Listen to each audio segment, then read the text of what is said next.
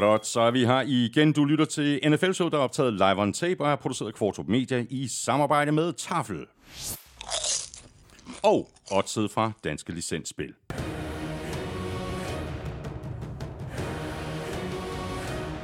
Husk, at man skal være minimum 18 år og spille med omtanke. Har du brug for hjælp til spilafhængighed, så kontakt Spillemyndighedens hjælpelinje Stop Spillet eller udluk dig via Rufus. Regler og vilkår gælder. Og så har vi også BookBeat med os igen, og hvis du af en eller anden grund ikke er hoppet med på tilbuddet om at få øh, gratis adgang til over 800.000 titler i 60 dage endnu, så får du lige øh, endnu en anledning til at gøre det på bookbeat.dk-nfl. Du bliver ikke til noget, og det er altså fuldstændig gratis. Mere om uh, BookBeat lidt senere her i udsendelsen, hvor vi selvfølgelig går alle kampene fra fjerde spillerunde igennem, og så er det ellers uh, nogenlunde ligesom det plejer at være. Og det betyder, at vi også skal have trukket lod om en uh, kæmpe kasse med taffelchips i ugens spiller, og når vi har gjort det, så trækker vi uh, lod om endnu et uh, gavekort på 500 kroner til Fanzone, og det gør vi blandt alle, der støtter os med et uh, valgfrit beløb på tier DK. Tak fordi du er med os, tak fordi du downloader og lytter. Du ved, hvor du finder os. Det er alle de sædvanlige steder, hvor du plejer at finde dine podcast, og så kan du også lytte på nfl.dk, og selvfølgelig også på Danmarks største og bedste fodboldsite, gulklud.dk. Jeg hedder Thomas Kvartrup, og her kommer min medvært.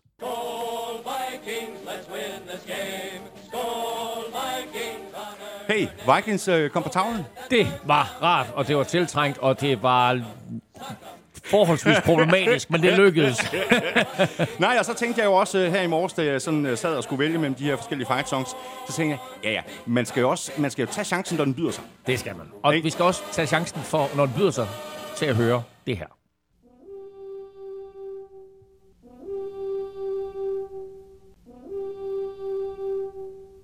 Ja, men det skal fejres. Første gang i år. Første ud af 14.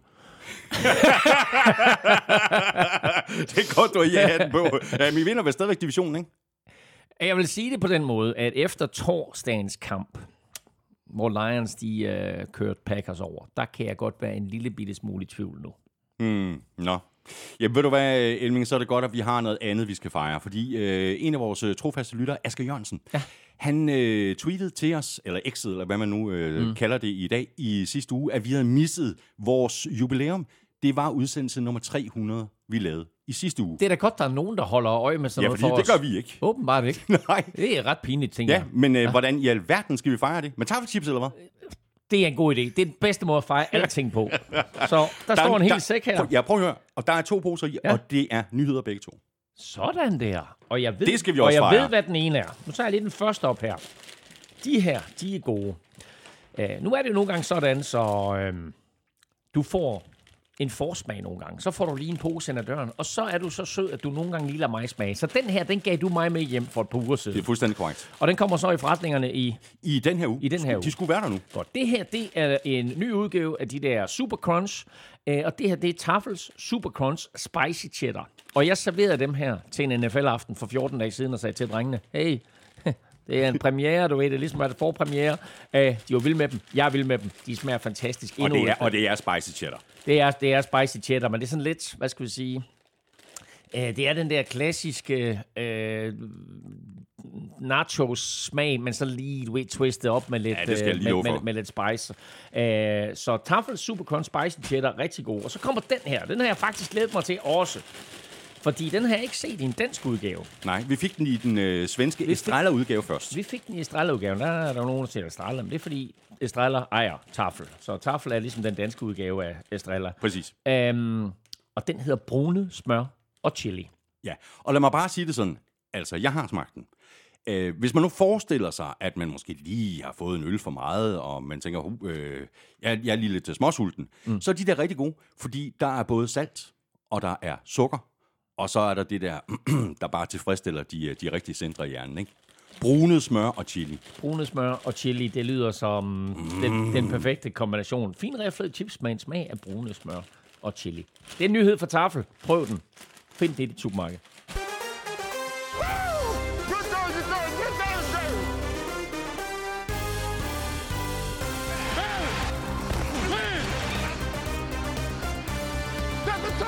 Ja, Vikings kom altså tilbage på sporet, og Broncos fik også deres første sejr, mens Bears og Panthers ikke lige har fået nogen drømmestart på sæsonen med fire nederlag i streg.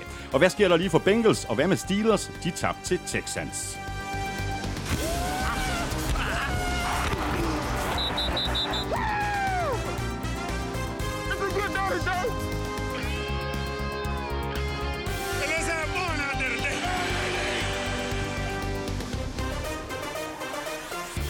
NFL leverede endnu en gang varen i uge 4 med to kampe, der røg i forlænget spilletid, og i det hele taget fik vi masser af god fodbold, spændende og tætte kampe, plus et enkelt crazy comeback eller to. Jeg hedder Thomas Kvartrup, og med mig har jeg Danmarks svar på John Madden, Claus Elming. Give me one now, Øh, Jamen, jeg har allerede taget lidt hul på det, men lad os da bare lige øh, begynde det samme sted, som øh, vi øh, også er begyndt de foregående uger, nemlig sådan med et, øh, et overordnet take, og altså her på øh, spillerunde 4. Hvad øh, tog du med dig? Vi fik øh, rookie quarterback nummer 4 og 5 på banen i form af Aiden O'Connell for Raiders og Dorian Thompson-Robinson for, for Browns. Og så fik vi to overtidskampe, og der har været mindst en hver uge mm. indtil videre, og det er faktisk kun 6. gang i historien, at det er sket i de første fire spiluger. Uh, og så fik vi endnu en gang tre store comebacks, uh, plus et par comebacks, der så alligevel endte med, at det hold, der øh, førte oprindeligt, øh, også vandt. Øh, men en virkelig, virkelig fed spil i weekend, og øh, igen øh, store overraskelser, mm. og desværre også et par store skader. Ja. To hold øh, tilbage, der er ubesejret. Eagles og 49ers, og to hold øh, uden sejre. Bears og Panthers, og så er der ellers et kæmpe midterfelt, og så også en del af de her hold, der jo stadigvæk er under pres, og som er 1 af 3. Ja, og 1 af 3 er, er ikke godt, men lad os sige det på en måde, at 1 og 4 er værre, så den kommende weekend er enormt vigtig ja. for alle de der 1 af 3 hold, der håber på øh, at kunne vende sæsonen rundt her nu i uh, Super Bowl-æraen. Der er 164 hold øh, startet øh, 0 og 4. Kun et er kommet i slutspillet, så på den måde, der øh, ser det lidt svært ud for Bears og Panthers. Ja. Nu er vi jo så øh, fire runder inde i øh, sæsonen. Øh, nu er vi vel øh, ved at være fremme ved et øh, punkt, hvor vi så, så småt begynder at få en reel idé om de enkelte hold. Altså, hvilke hold har overrasket dig øh, positivt, mm. hvilke hold har overrasket dig negativt. De to hold, der popper først op i hovedet hos mig, det er Bengals for det dårlige, mm. og Texans for det gode. Og jeg har præcis de to også øh, på min liste. Jeg vil sige, hvis vi siger 3 og 3, så positivt, der vil jeg sige Texans, Buccaneers og Rams. Og negativt Bengals, Steelers og Giants. Ja, også i, i den grad. Vi kommer selvfølgelig til at, at komme lige præcis omkring de her hold, også senere her i, i udsendelsen. Nu nævnte du det her med skader. Vi kan i hvert fald lige runde en, en enkelt en af, af slagsen. David Bakhtiari, han er ude resten af sæsonen. Var, var, det det, øh, var det hans karriere? Øh, jeg tvivler sådan lidt på, at han kommer tilbage for Packers, eller hvordan ser du det? Jeg ved det ikke. Altså for det første, han er, han er på injured reserve, og det vil sige, at i første omgang, der er han kun ude i fire uger. Og så må vi se, hvad Packers de gør, når han kommer tilbage, og om han øh, simpelthen bare ikke kan holde sig skadesfri længere. Han spillede med i spil 1 og, og var rigtig god, og, og har ikke rigtig set banen siden. Og øhm, nu er han altså øh, officielt så skadet, så han er sat på injured reserve. Kæmpe slag for, for Packers selvfølgelig. Det må man sige ja til. Og vælger de at lukke ham ned for sæsonen, så kan det godt være, at det er det sidste, vi har set til ham. Og øh, det er altså en spiller, som potentielt jo kunne være kommet i, i, i Hall of Fame, ja. men måske bare har været så skadespladet i de seneste par sæsoner, at det trækker fra i hans samlede resume. Mm. Øh, og, øhm, øh, eller CV må vi hellere kalde det på dansk. Øh, så øh, øh, det, er, det er en hård nyser. Det er en hård nyser. Det, det, det går ondt for ham, og det går ondt for Packers, og det er selvfølgelig også svært for, for Jordan Love Det er lige at mangle sådan en solid venstre tackle. Ja. Har vi andre skader, som vi skal runde øh, her? Ja, desværre. Desværre vil jeg sige. Og igen, øh, desværre også et par store stjerner. Altså Bills supercorner Tredavious White ryger ud. Miles Garrett får en skade, som jeg endnu ikke øh, er, har fundet ud af, hvor slem er. Men det så rigtig slemt Ja ud, så, øh, så han er måske færdig for sæsonen. Kenny Pickett kommer til at få i hvert fald nogle ugers pause, øh, lader til. Og også Matt Judon fra New England Patriots øh, kan risikere at være færdig for sæsonen. Så bliver vi øh, næsten nødt til lige at runde øh, historien om Chandler Jones. Det har desværre været lidt ligesom at følge et, et biluheld i slow motion her den seneste uges tid. Og i søndags der var den forløbige kulmination så, at Chandler Jones han blev arresteret, og at Raiders fritstillede ham. Det, Det øh, har ikke været kønt at følge med i det her. Nej, og det er en lidt mærkelig sag, og, og, og kønt er måske et forkert ord at bruge. Øh, tragisk vil jeg næsten sige, fordi det minder Det mig det. meget om den måde, som vi så øh, Vikings Everson Griffin opføre sig på for et par år siden, hvor vi, vi taler om en, en dygtig fodboldspiller, som er afholdt i omklædningsrummet, og øh, er en fanfavorit, og... Øh, så ved jeg ikke, altså, om, om man får et slag for meget på panden, eller hvad der sker. Men i hvert fald, så, så kli- øh, kan man det helt over for Everson Griffin, som barrikaderer sig med, med våben i sit hus, øh, og ender med, at, at politiet må storme det. Han bliver så heldigvis indlagt, kan man Ja, sige, ja. og kommer tilbage på fodboldbanen. Og lidt det samme med Chandler Jones her. Altså, vi hører inden sæsonen, at, øh, at han er blevet væk, og han har sendt nogle, øh, nogle mærkelige sms'er. Han har også skrevet nogle underlige ting på Twitter. Ja. Og så tvinger Raiders, øh, ham, Raiders tvinger ham angiveligt til at indgå i en eller anden form for behandlingsforløb, som han også skriver på Twitter er imod hans egen vilje, så han er ligesom blevet tilbage, tilbageholdt imod sin egen vilje. Og så øh, bliver han så taget, øh, eller arresteret nu her, to gange for hustruvold. Øh, og præcis hvor meget det er, øh, ved jeg ikke, men det er altid slemt selvfølgelig. Og efterfølgende fritstiller Raiders ham og, og, og, og, og skriver en presmeddelelse. Vi håber, han får den hjælp, han kan Ja, få. præcis, og det er lige præcis det, som øh, alle jo bare kan se, at, at Chandler Jones har brug for hjælp, og nu, nu nævner du øh, Everson, og jeg tænker også Antonio Brown, altså det her med CTE, om mm. man måske har slået hovedet, det altså, uden at vi skal kloge os på det, der er jo ikke mm. nogen af os, der er læger, men det virker til at være sådan en historie. Det, det, det virker meget, meget underligt, at han på den måde går fra at, at være en dygtig fodboldspiller og, og en spiller, som vi talte en hel del om i vores optagsudsendelser mm. i forbindelse med, at, at uh, Raiders havde et rigtig fint pass rush ja. med de to erfarne, og så, uh, hvor Charles Jones var den ene, og så en, en rookie i form af Tyree Wilson, der kom ind. Uh, og han har slet ikke spillet en eneste down for holdet. Uh, så lad os håbe, uh, at alt Ja, ja, går vi- godt for ja. ja. Chandler Jones, og at, at han uh, får den hjælp, som han har brug for. Præcis. Så kan vi lige øh, runde den her del af med en øh, historie, som vi har været omkring øh, tidligere, men nu er der så en, øh, en ny udvikling. Øh, nu har NFL nemlig igen øh, sat nye rammer for, hvor og hvordan spillere de må gamble. Ja, altså det, det har jo været sådan lidt flydende, og der har været mange, der har været i tvivl, og der er mange spillere, som er blevet taget for at, at, at gamble, øh, uden at det sådan, at de egentlig var klar over, hvad reglerne var. Og nu har NFL simpelthen øh, kommet med nogle, nogle konkrete, faste regler for, hvad man må og hvad man ikke må. Øh, og så er det et spørgsmål om, at klubberne de får videreformidlet de her informationer. Men Først og fremmest så er øh, reglen, øh, de har nedsat straffen NFL for øh, at gamble på ikke relaterede kampe, øh, mens man befinder sig på anlægget. Man må altså ikke, hverken når man er til udkamp, eller man befinder sig på sit eget træningsanlæg, eller for en sags skyld på kampdag på stadion, så må man ikke gamble overhovedet. Gør man det, og det er ikke NFL-relateret, så får man stadigvæk to spilledages karantæne. Og i og med, at det var det, som øh, Lions receiver øh, Jameson Williams han mm. gjorde, så har de faktisk med det samme ophævet resten af hans karantæne. Så han er klar til den kommende spillerunde. Og det er jo det er gode nyheder, kan man sige, for, øh, for, for Lions naturligvis, og, og for ham, og vi glæder os til at se ham i aktion. Derudover, så har de så oppet straffen for at spille på NFL-kampe, og spille på naturligvis egne kampe. Hvis man spiller på egne kampe, så er det øh, omgående en toårs karantæne. Så øh, der, er, der, der er lagt faste øh, hårde rammer nu for at gamble øh, på NFL, og især på egne kampe. Vi skal have quizzen. Åh, oh. Det er tid til quiz, quiz, quiz, quiz, quiz.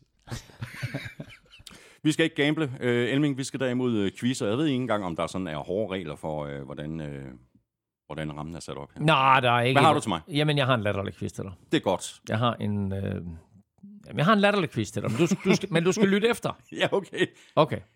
Du skal lytte efter. Ja, Godt. okay. Um, jeg kan lige så godt sige det, som det er. Den indeholder måske den mest ligegyldige stat, du nogensinde har hørt. Men du skal regne dig frem til, hvad det er. Okay. Uh, den tidligere Texans linebacker, Lamar Houston, gjorde det i 2017. Er det noget, jeg skal skrive ned, det her? Jeg vil skrive ned, hvis jeg var dig. Den tidligere Texans linebacker Lamar Houston gjorde det i 2017.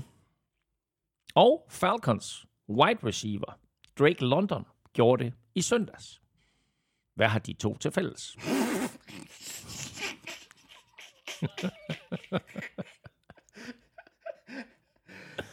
Altså en linebacker. Texans linebacker Lamar, Houston, gjorde det. I 2017. Han ja. Gjorde det. Ja, Og det gjorde wide receiver Drake London Drake London i, også i søndags. i søndags. Hvad er det, de har til fælles? Der er vel mange ting, de kunne have til fælles, ikke? Principielt jo. Og ved du hvad, du får den her. Can't do it. Og jeg tror faktisk, at jeg holder fast i og, og siger, kan du it? Nå, ved du hvad? Altså, er lidt øh, hjælp at hente, når vi kommer så langt. Ah, okay, det, det er skide godt. Det glæder jeg mig til. Nå, ved du hvad? øh, Nu skal du høre. Jeg har endnu en gang fået assistance af Jakob Mark Hansen. Ja. Øh, han lægger ud med et, øh, et spørgsmål, der ikke tæller. Okay. Det er også sådan lidt fjollet. Ja. Øh, hvor mange nye følgere har Travis Kelce fået på Instagram, efter at øh, Taylor Swift er blevet en fast del af VIP-boksen i Chiefs kampe? Altså oprindeligt var det jo 300.000. Jeg ved ikke, hvad det er oppe på nu. 800.000! 800.000. Det er jo Wow. vanvittigt, Wow. ikke? Ja, ja. Og Travis Kelce er jo sådan ligesom øh, ikke noget no-name. Nej, nej, øh, præcis. Selv, det er jo vanvittigt. Ja. Ja. Nå, okay. Nu kommer den rigtige quiz. Øh, Den er todelt. Vi har lidt en fornemmelse af, at øh, du godt kan svare på den første del. Christian McCaffrey har i 12 kampe i karrieren scoret mindst et rushing touchdown og et receiving touchdown. Det har kun én anden spiller i Super Bowl-æraen gjort flere gange end ham. Hvem? Jeg tror måske, at det er sådan, at jeg har planlagt, at vi skal snakke lidt om det. Nå, okay. Så bare svar på det nu. Øh, det er Marcel Falk Det er med, med, med 15. Det er fuldstændig korrekt. Så nu kommer det rigtige spørgsmål. Ja, okay, nemlig. godt så. Ja, vi havde nemlig på fornemmelsen, at, at du kunne svare på det. Øh, spørgsmål to. Øh, det rigtige spørgsmål, det kommer her. McCaffrey, han er generelt øh, kommet i øh, fornemt selskab efter endnu en stor præstation i weekenden. Nu er han en del af en eksklusiv klub bestående af tre spillere, som alle har plus 600 scrimmage yards og syv eller flere touchdowns i de første fire kampe i en sæson. Hvem er de to andre? Okay, der er kun to andre, som har over 600 yards Yards. på fire kampe og syv touchdowns. Yes, i de første fire kampe i en sæson. Okay. Jamen, jeg kan godt komme med et par bud. Det kan du Hvor langt skal vi tilbage? Vil bare lige høre. Er det Super Bowl-æraen? Mm, ja, det er det. Ja. Og den spiller den ene for Seahawks? Okay, godt. Jamen, så, så er han i hvert fald sorteret fra. det er godt. Vi har lidt øh, tid til at tænke os øh, om i, eller det har du, fordi jeg har, Ja. allerede, jeg har allerede opgivet dit Ja, spørgsmål. nej, det skal du ikke. Du skal bare tænke dig lidt om. Så hopper vi i kampen. Øh, Vi ligger selvfølgelig ud med rundens sidste kamp, øh, eller kamp og kamp, øh, men det er altså Monday Night opgøret mellem Giants og Seahawks, og den kamp endte med en sejr til udholdet på 24-3.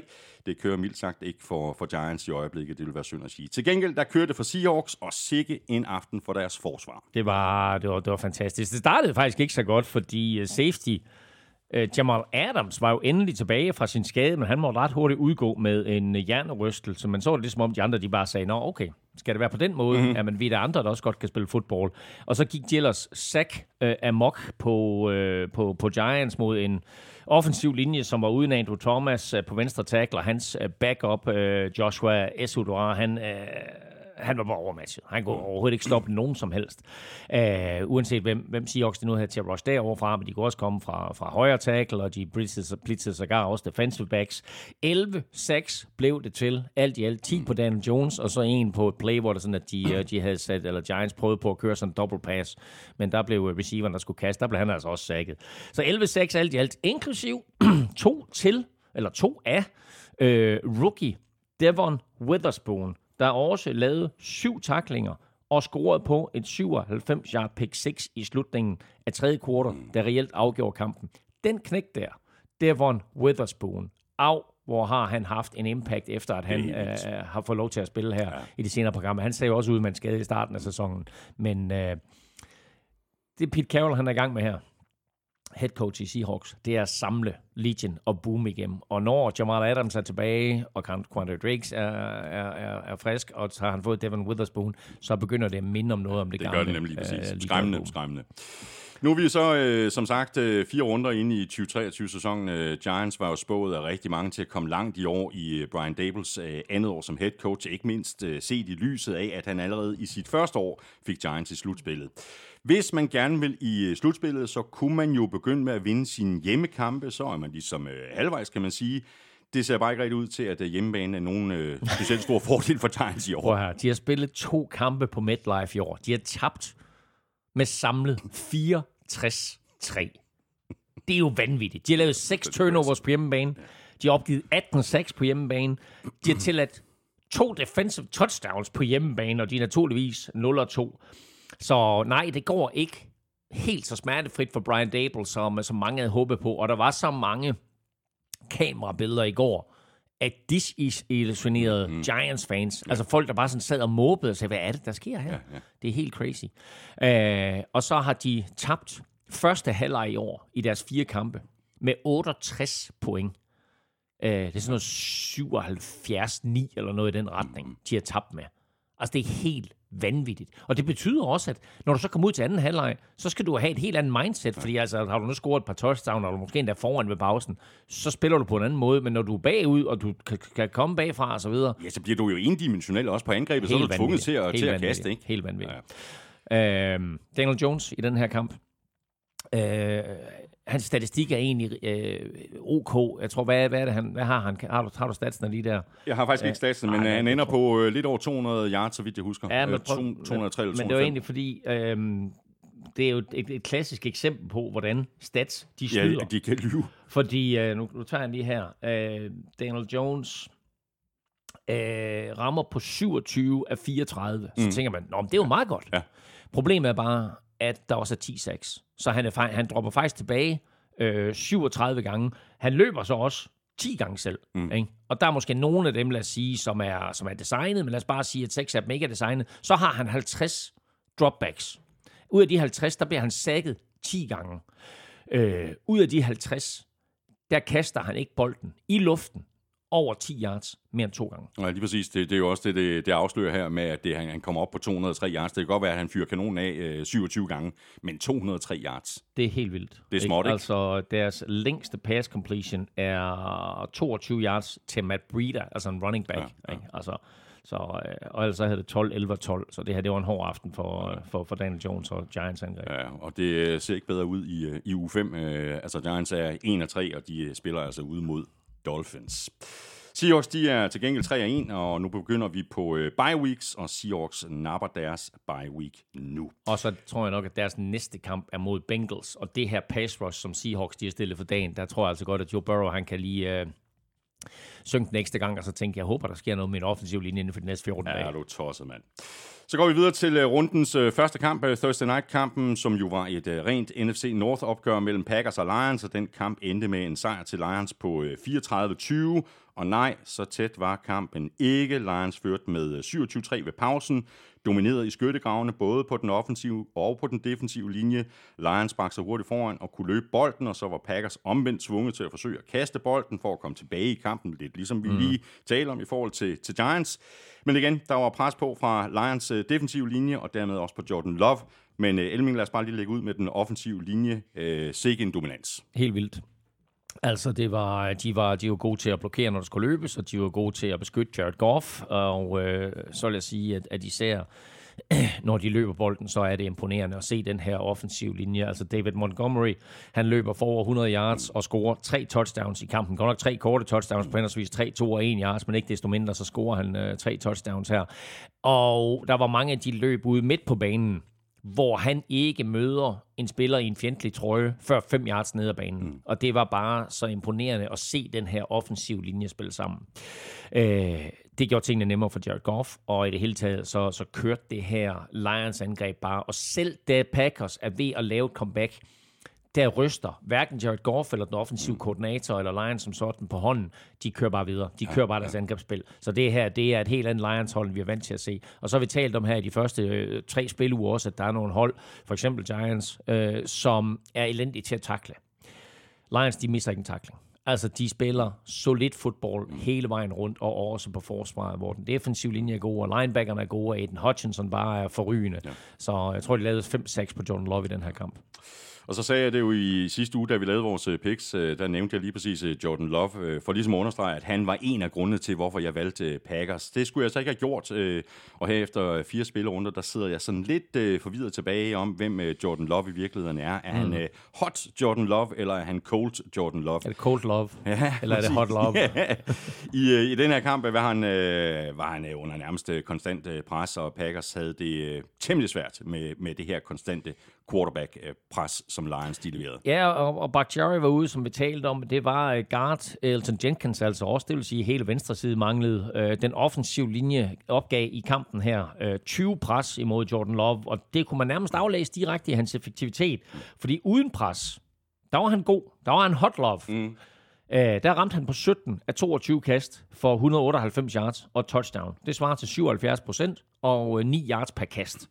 Men under pres, der var han cold love, fordi øh, der var han endnu ikke helt så skarp som, øh, som sin forgænger. 6 af 14 for 48 yards og en interception, svarende til 43 procent og 3,4 yards per kast. Og derudover tog han så, øh, som jeg nævnte før, 5-6 på til sammen 43 yards. Så lægger man det hele sammen. Så på de 20 pres, Lions fik sat ind, der fik Packers 5 yards, og det er der helt sikkert nogen, altså 5 netto yards, og det er der helt sikkert nogen af de kommende modstandere, der også vil lægge mærke til. Packers, de er 2-2. De spiller ude mod øh, Raiders Monday Night. Lions er 3-1, og de får besøg af Panthers.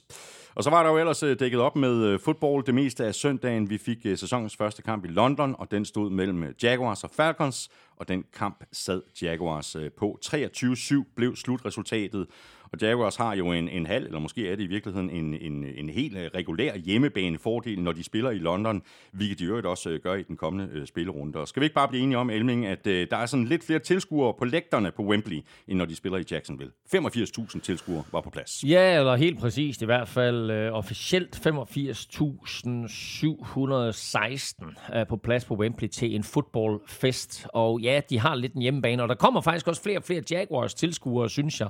Altså øh, også lokale englænder og så videre, måske endda også fra, fra resten af Europa, øh, til de her kampe, i iklædt Jacksonville-tøj og, og, og, og holder med Jacksonville og bakker op om Jacksonville med, så er det en fodboldfest med alle 32 øh, hold repræsenteret, og folk, der sådan set bare er der for at, at få den der NFL-oplevelse. Det er det tredje flest, 85.716, det er tredje flest nogensinde øh, på Wembley. Øh, og selvom NFL sådan er forsvundet øh, mere og mere i bybilledet i London, så er det her stadigvæk et, et samlingspunkt, og, øh, og folk, der kommer ligesom for at få deres øh, NFL-fix. Øh, vi har selv 140 danskere afsted. Jeg har hørt øh, svensker, jeg har hørt tysker, jeg har hørt øh, italienere, øh, sågar også nogle slaviske sprog og så videre. Øh, og så talte jeg også i pressecenter med en spansk journalist, der fortalte mig, at når NFL med 99% sikkerhed kommer til Madrid næste år, til Spanien, så bliver kampen spillet på Metropolitano, altså Atleticos hjemmebane i Madrid i 24 og så på Bernabeu i 25. Og hvis Camp Nou står færdig i Barcelona i 2026, så lægger NFL en kamp der. Uh, så det er, det er sådan lidt spændende at følge med i, ja. den der uh, endnu en udvidelse af NFL-engagement i Europa. Ja.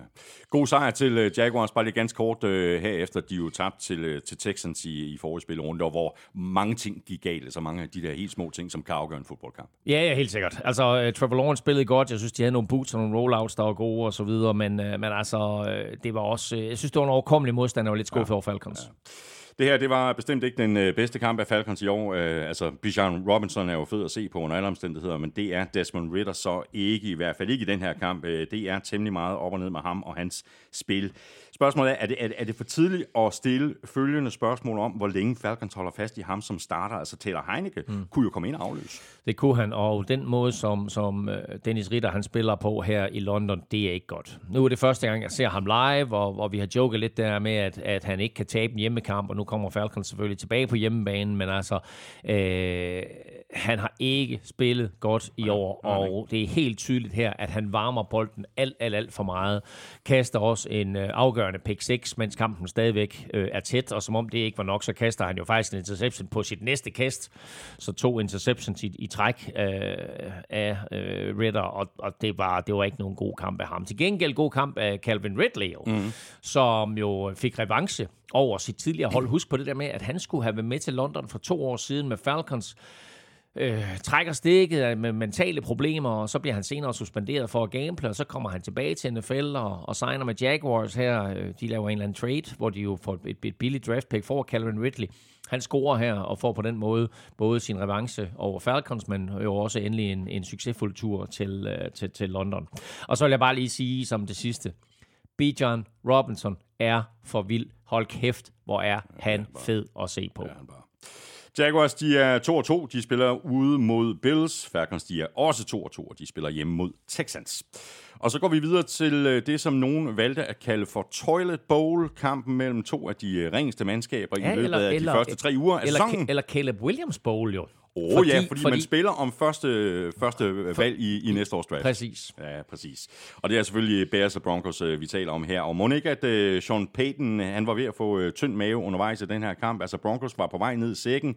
Stillingen var 21-7 ved pausen, og efter tredje kvartal, der stod der 28-14. Så i fjerde kvartal to touchdowns og et field goal og en sejr på 31-28 til Broncos. Vanvittigt comeback her på Soldier Field. Ja, og jeg synes jo næsten, at det mest imponerende øh, jo nærmest er, at de var mentalt i stand til at komme tilbage. De er jo lige i forrige uge blevet ydmyget 70-20, og her er de bagud 28-7 til Bears. øh, Bears af alle mandskaber jo, ikke? Øh, og så mønstrede de et vildt comeback, hvor de scorer 24 point i træk. Øh, som sagt, det var kaldt Toilet Bowl eller, eller Caleb Williams-kampen, fordi taberen jo øh, lå til at få første pick i draften til næste år, dermed så kan tage øh, USC's øh, wunderkind, altså det her kæmpe quarterback-talent. Øh, det første pick i draften til næste år ligger lige nu hos Bears, og det sjove er jo, at med Panthers nederlag, så har Bears sit eget pick, og de har også Panthers pick for øh, den draft eller den, den trade de indgik i år, og det vil sige at Panther eller Bears lige nu ligger med pick 1 og pick 2 i næste års draft. Ja, det er fuldstændig crazy, ikke? Det er faktisk lige før, øh, at vi måske kunne overveje at nominere Justin Fields til ugens spiller. Ej, ja, det, det, ja, det kunne vi, efter første halvleg. Ja, ja, lige præcis. Altså, hvis, og, og hvis Bears havde vundet kampen, ikke? Altså, statsene fejlede i hvert fald ikke noget. 80% af hans kast blev completed for 335 yards og fire touchdowns.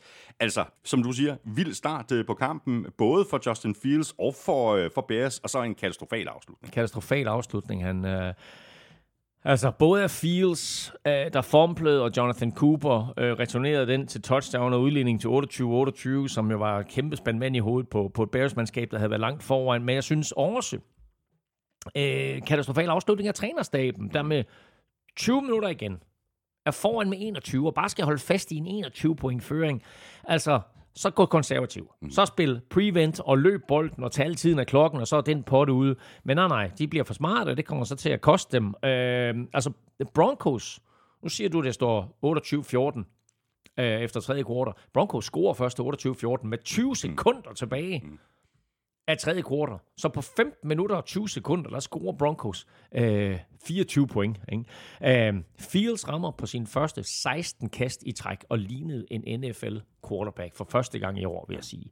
DJ Moore griber 8 bolde for 131 yards og touchdown. Cole Kmet havde 85 yards og to touchdowns. Khalil Herbert løber for 103 yards og griber et touchdown, og alligevel taber Bears. Og så den der beslutning af Matt Eberfluss til sidst ved 28-28 og gå efter den på fjerde down på Broncos 18 yard linje, i stedet for bare at tage føringen med et field goal. Det er helt tåbeligt, og det gav kæmpe bagslag, for i stedet scorede Broncos field goal, så er de pludselig foran 31-28, og så kaster Fields en interception, og så er det game over. Æh, Broncos vinder. Katastrofe, katastrofe afslutning, dårlig coaching, og det her var Bears 14. nederlag i træk. Det er vanvittigt. Bears de er lige nu 0 og 4, og de øh, åbner øh, næste spilrunde, Thursday night, ude mod Commanders. Broncos de er 1 og 3, og de øh, får besøg af Jets. Og så går vi videre til en af de der kampe, hvor jeg godt kunne have tænkt mig at være en, en flue på væggen og følge, hvordan du havde det i løbet af kampen med Elming Vikings. De var 0 og 3 før fjerde spillerunde. Og hvis øh, den her sæson den skulle holde sig live, jamen, øh, så var det forholdsvis altafgørende med en, en sejr ud over Panthers. Vikings var klart favoritter. Der var grus i maskineriet i første halvleg, og Panthers kunne gå til pausen med en øh, overraskende føring på 13-7. Vikings kom så igen i anden halvleg og vandt med 21-13, blandt andet med et øh, defensivt touchdown i øh, tredje kvartal. Og man kan vel roligt sige, at sjældent er et øh, defensivt touchdown landet på et bedre tidspunkt. Det var, øh, det var der brug for, ikke? Det var så vigtigt. Og øh, jeg sidder og ser kampen sammen med min bror Jesper i London, øh, og jeg øh, når ikke at sige det, men jeg sidder lige og tænker, nu skal vi bare lige have en Bryce Young-fejl. Og så kommer den. Harrison Smith kommer ind, får sækket Bryce Young, han fompler bolden, DJ Warnum samler den op og returnerer den hele vejen til touchdown, og det er altså en stor dreng, som øh, meget, meget sjældent får bolden i hænderne og scorer sit første NFL-touchdown her, men det var så sindssygt vigtigt, fordi Vikings angreb, Vikings angreb har faktisk egentlig været ok de første tre uger, man har lavet for mange fejl, øh, mistet for mange fumbles, kastet for mange interceptions, og øh, her havde de brug for et stort spil øh, af forsvaret, og jeg vil sige det på den måde, at Harrison Smith sidste år, var et offer i hele den der mærkelige defensive filosofi, som Vikings kørte med at, at, at trække tilbage og spille bent på don't break. I det her aggressive Brian Flores mm. forsvar, mm. der kommer Harrison Smith meget mere til sin ret. Han har 3-6 i den her kamp. Han øh, fremtvinger den der fumble, der fører til touchdown. Vi nominerede ham til, øh, til, til, til ugens spiller, så god var han. Mm. Øhm, og det kan ses, øh, at det her forsvar er mere aggressivt, og øh, da det så først øh, overtager kampen, så er angrebet også i stand til at køre den hjem. Men det var ikke kønt men Vikings fik sin sejr over Panthers. Ja, det var det vigtigste. Nu er Panthers altså 0 4. Øh, det er jo ikke ligefrem nogen øh, drømmestart på sæsonen. Øh, vi har sagt det længe, Elming, at det her det kan blive nogle lange måneder for det her Panthers-mandskab. Der er rigtig meget, der mere eller mindre skal bygges op for grunden. På mange måder, der synes jeg egentlig, det er lidt vanskeligt at pege alt for meget fingre af Bryce Young, der både mangler våben og en bedre beskyttelse fra den offensive linje. Men vi kan vel godt blive enige om, at han stadigvæk har det svært, ikke? Han har det stadigvæk svært, og sammenligner du med, øh, og nu er vi kun fire kampe inde i NFL-sæsonen, vi er kun fire kampe inde i de her tre spillers respektive karriere, men sammenligner du Bryce Young med Texans CJ Stroud Uha. og Colts Anthony Richardson, mm. så er de kommet væsentligt bedre fra land, end øh, Bryce Young er. Anthony Richardson er en historie lidt for sig, fordi han spiller på et bedre hold. Men CJ Stroud spiller for Texans mandskab, som er nogenlunde lige så ringe besat Ja.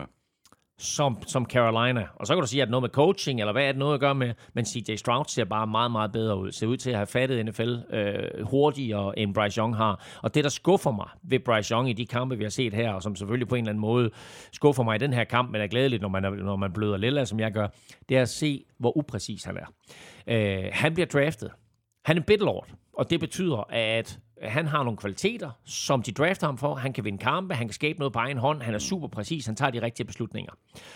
Han tager stadigvæk forholdsvis mange gode beslutninger, men jeg er skuffet over hans præcision. Han kaster nogle bolde bag ved sin receiver, som vi ikke ser ham gøre i college, men det her, det er bare et andet niveau, det er et andet spil, det går hurtigere, de forsvarsspillere, han står overfor. I college, der spiller han måske over for en eller to dygtige college-spillere, eller forsvarsspillere i hver kamp. Her spiller han over for 11, plus det løs.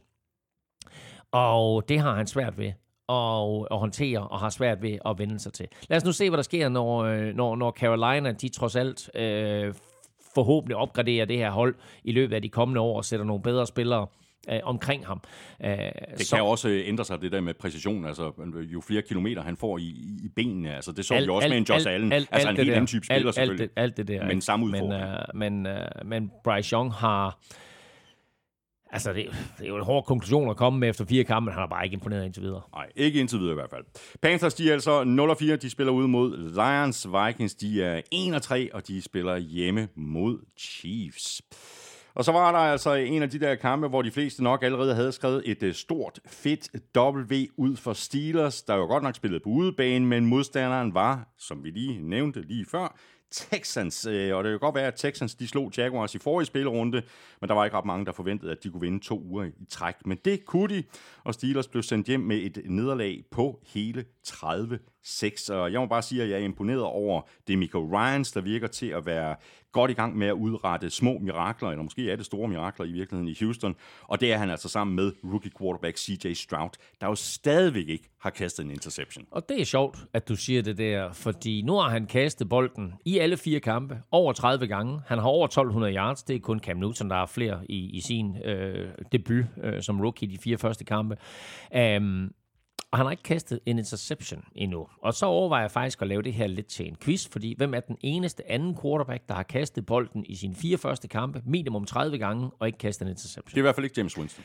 Det er korrekt. Det er ikke ham. Uh, man kan sige, at det er en overskæg quiz. Øh, det er klart. Gardner Minshew Hold da er den eneste anden, der har præsteret det.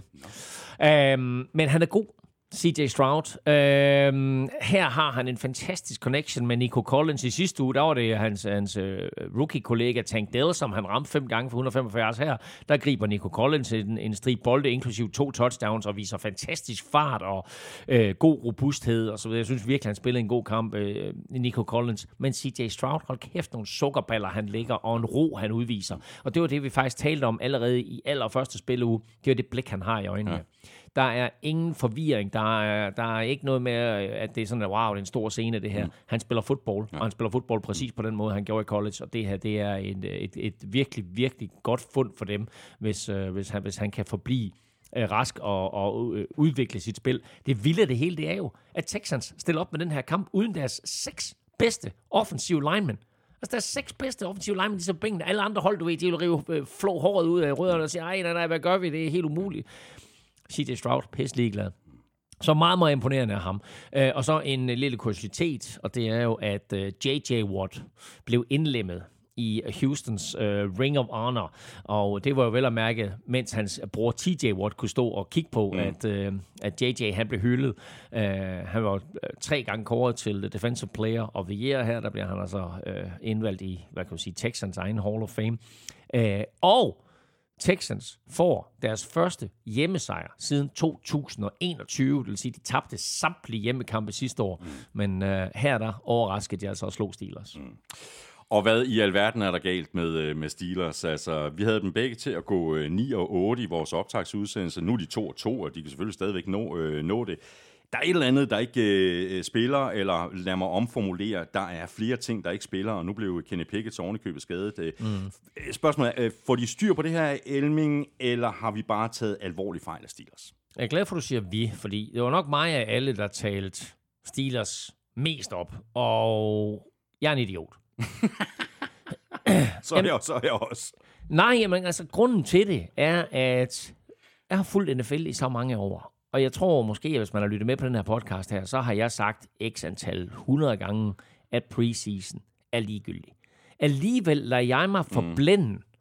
af Kenny Pickett's preseason. Jeg lader mig forblænde af Steelers preseason. Jeg tror, wow, det her det er et godt hold. Det her det er et hold, der kommer til at overraske. Det, her, det er et hold, der kommer til måske at spille med om at vinde øh, AFC. Jamen, vi hoppede jo North. begge to i fælden, Elming, fordi vi tog begge to Steelers i øh, week 1 hvor de havde besøg af 49ers. Det skulle vi ikke have gjort. Nej. Det her det er et hold i kæmpe krise, og Mike Tomlin sagde på preskonferencen bagefter, there will be changes. Ja. Uh, så der kommer til at ske nogle ting her. Kenny Pickett bliver desværre skadet, mm. og ind kom Mitchell Trubisky, og han startede sådan set fint, men så gik det også ned ad bakke for ham. Uh, så det her, det er et uh, Steelers-mandskab i kæmpe krise. Mm. Vi har faktisk et uh, lytterspørgsmål uh, fra Christian Mortensen. Han skriver sådan her til os. Steelers angreb har det mildest talt svært. Pickett kan ikke finde uh, frie folk og må ofte ud og scramble, og når Najee Harris han får bolden, så bliver han sendt direkte ind i en mur. Hvad er det største problem som bør adresseres i Pittsburgh? Er det Steelers uh, O-line? Er det Matt Canada? Eller er det noget tredje? Um, det er nok noget tredje. nej, nej, altså nej, jeg vil sige... Eller det hele. Det er det hele, fordi... Altså, men det er så svært at gøre noget ved den offensive linje, ikke? Altså, du har de spillere, du har. Matt Canada er måske den mest udskældte mand i hele Pittsburgh i øjeblikket, og Matt Canada er den offensive koordinator. Mm. Øh, altså, han bliver bebrejdet for elendig spilkald, han bliver øh, bebrejdet for, et, øh, for, for konstrueringen af et øh, meget, meget ineffektivt angreb, og i det hele taget, så skriger folk og presse, øh, og måske endda også lidt internt, på, at der sker en ændring. Om det betyder, at han skal fyres, eller han skal degraderes til, hvad ved jeg, en eller anden form for assisterende træner, og så er der en anden, der skal overtage playkalde. Det må vi se. Men de der changes, som Mike Tomlin han omtalte, de kan altså godt komme til at influere, øh, eller komme til at ramme øh, Matt Canada. Så øh, der skal ske noget nu her, fordi AFC øh, North er jo en division, hvor vi kan sige, øh, Ravens lidt ser ud til at trække fra, mm. men ellers så er den stadigvæk forholdsvis åben. Øh, ja, men, med, med Bengals, der, der så skal komme ja. igen, og du har Browns, øh, som jeg ikke rigtig kan så, finde ud af, øh, om er det ene eller det andet. Ja. Øh, Steelers, de er lige her nu, øh, der er de 2 øh, og 2, de får besøg af, lige præcis, Ravens. Texans, de er også 2-2, og de spiller ude mod Falcons. Så går vi videre til det, som øh, vi vist øh, bedst kan kalde for en øh, ensidig affære. Cowboys, de tog sig nemlig kærligt af Patriots i Dallas, og Bill Belichick og company blev sendt hjem med et øh, nederlag på 38-3. Det virker lidt til, at øh, både spillerne og måske ikke mindst øh, Cowboys øh, defensiv koordinator Dan Quinn følte, at de havde et eller andet, der skulle rettes op på efter forrige uges øh, overraskende nederlag til Cardinals. Dominerende indsats og hele to defensive touchdowns to defensive touchdowns øh, i første halvleg, hvor først, øh, hvad hedder han, Van, uh, øh, Leighton Vanderes returnerer en Mac Jones fumble kort til, øh, til touchdown. Og så lidt senere øh, kaster Mac Jones en øh, forfærdelig interception, hvor han sådan prøver at, at kaste hele vejen på tværs af banen, og et, et, et kast på tværs af banen tager lang tid om at nå frem. Og der var det simpelthen alt for nemt for øh, cornerback Jerome Bland, som jo får mere spilletid og får en starterrolle, fordi Trevor Diggs er ude. Øh, han griber altså sit andet touchdown i, øh, i den her sæson. Han, han greb jo også et, øh, en interception og returnerede den i øh, første spil ud til touchdown. Så øh, en totalt dominerende indsats af Cowboys forsvarsmæssigt, efter at de havde den der bummer der mod Arizona Cardinals. Øh, men øh, de er tilbage på sporet. Nu var vi jo øh, ellers øh, lige begyndt at tale sådan lidt mere rosende om øh, Mac Jones, øh, og så leverer han den her omgang øh, tre turnovers. Øh, derudover så completed han 12 af 21 for sølle 150 yards, inden at han blev bænket i tredje kvartal til fordel for Bailey Zappi. Øh, Mac Jones han skal vel ikke spille ret mange flere af den her slags kampe, hvis han gerne vil beholde sit job? Nej, sådan en indsats som det her, øh, og den måde, han virkede forvirret på, en kende skræmt, øh, og i det hele taget bare øh, ud af sin comfort zone. Det er sådan et, en, en, en indsats, der kan koste ham jobbet, men, og det er lidt vildt at sige det her, men det kan på den lange bane også koste Bill Belichick jobbet. Fordi det her Patriots-mandskab er i den nuværende forfatning ikke en særlig, et særligt godt hold. De har ikke en særlig god quarterback. De har et middelmodigt angreb. De har øh, lavet nogle investeringer, nogle tilføjelser her indtil videre i sæsonen, som på ingen måde har givet bonus. Mm. Øh, de vælger at skifte Mac Jones ud. Bill Belichick bliver forholdt, hvorfor han gør det. Så siger han, at der var ingen grund til at have ham derinde længere. Øh, alligevel har han Matt Judon på banen. Matt Judon bliver skadet i fjerde kvartal. han bliver forholdt til, hvorfor Matt Judon så er på banen. Det har han lidt svært ved at svare på. Uh, nu må vi se, hvor slemt det er med Matt Judon. Det kan være sæsonen, det her. Det er altså deres bedste forsvarsspiller ja. overhovedet. Så det her Patriots-mandskab er i fare for at kollapse totalt. Og gør det det, så er vi der, at uh, Bill Belichick måske står og kigger på, at Robert Kraft trækker stikket på ham. Og det vil jo være fuldstændig vanvittigt. Og der skal meget til, ikke?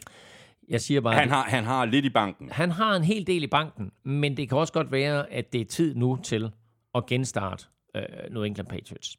Øh, siden Tom Brady er Patriots nu 26 og 28. Det vil sige, at de har tabt flere kampe, end de har vundet uden øh, Tom Brady. Og det mest vanvittige er, at den her, det her nederlag på 35 point, det er den største nederlag til Bill Belichick i hans coaching-karriere, inklusive alle de år, han har været i New England, og alle de år, han var i Cleveland. 29 år, det største nederlag, altså pointmæssigt med, med 35, ja. Godt, uh, Patriots, de er 1 og 3. De får uh, besøg af Saints. Cowboys, de er 3 og 1, og de uh, spiller et brag af en kamp ude mod 49ers i den sene søndagskamp. Og lige præcis 49ers skal vi omkring nu, her i den uh, sidste kamp, inden vi skal i, uh, i lodtrækningerne. Og 49ers, de havde besøg af divisionsrivalerne fra Cardinals. Og må ikke, at det var godt nok for 49ers, at Cardinals lige havde slået Cowboys. Ellers har jeg sådan lidt på fornemmelsen, at øh, det kunne være blevet en, en trap game, hvor 49ers-spillerne allerede var godt i gang med at tænke frem mod opgøret mod Cowboys. Cardinals blev øh, rigtig godt fra sig undervejs, fik sat point på tavlen lige øh, før og efter pausen. Kæmpe kado til øh, Joshua Dobbs, som jeg virkelig synes øh, spiller godt. Så trak øh, 49ers fra igen, og det endte med den øh, forventede sejr. Den lød på 35-16. Fjerde kamp i øh, træk for 49ers med 30 point eller mere, og det virker til, at øh, Brock Purdy også gerne lige vil øh, lukke munden på kritikerne, der mener, at han ikke kan kaste dybt. Han har ramt i hvert fald øh, Brandon Ayuk et par gange eller tre, og havde i øvrigt kun et incomplete kast mm. i hele kampen.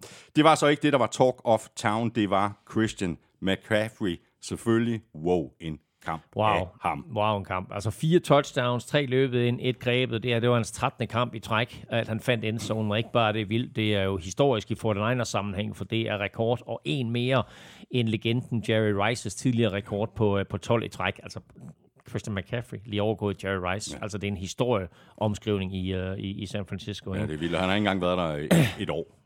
Nej, det er jo, det er jo, det er jo helt, helt insane. Um, han er også øh, sammen med Emmett Smith og øh, Arian Foster, de eneste spillere med touchdown 13 kampe i træk siden 1990. Ikke? Altså, så det er, det, det er sværere end ligesom så.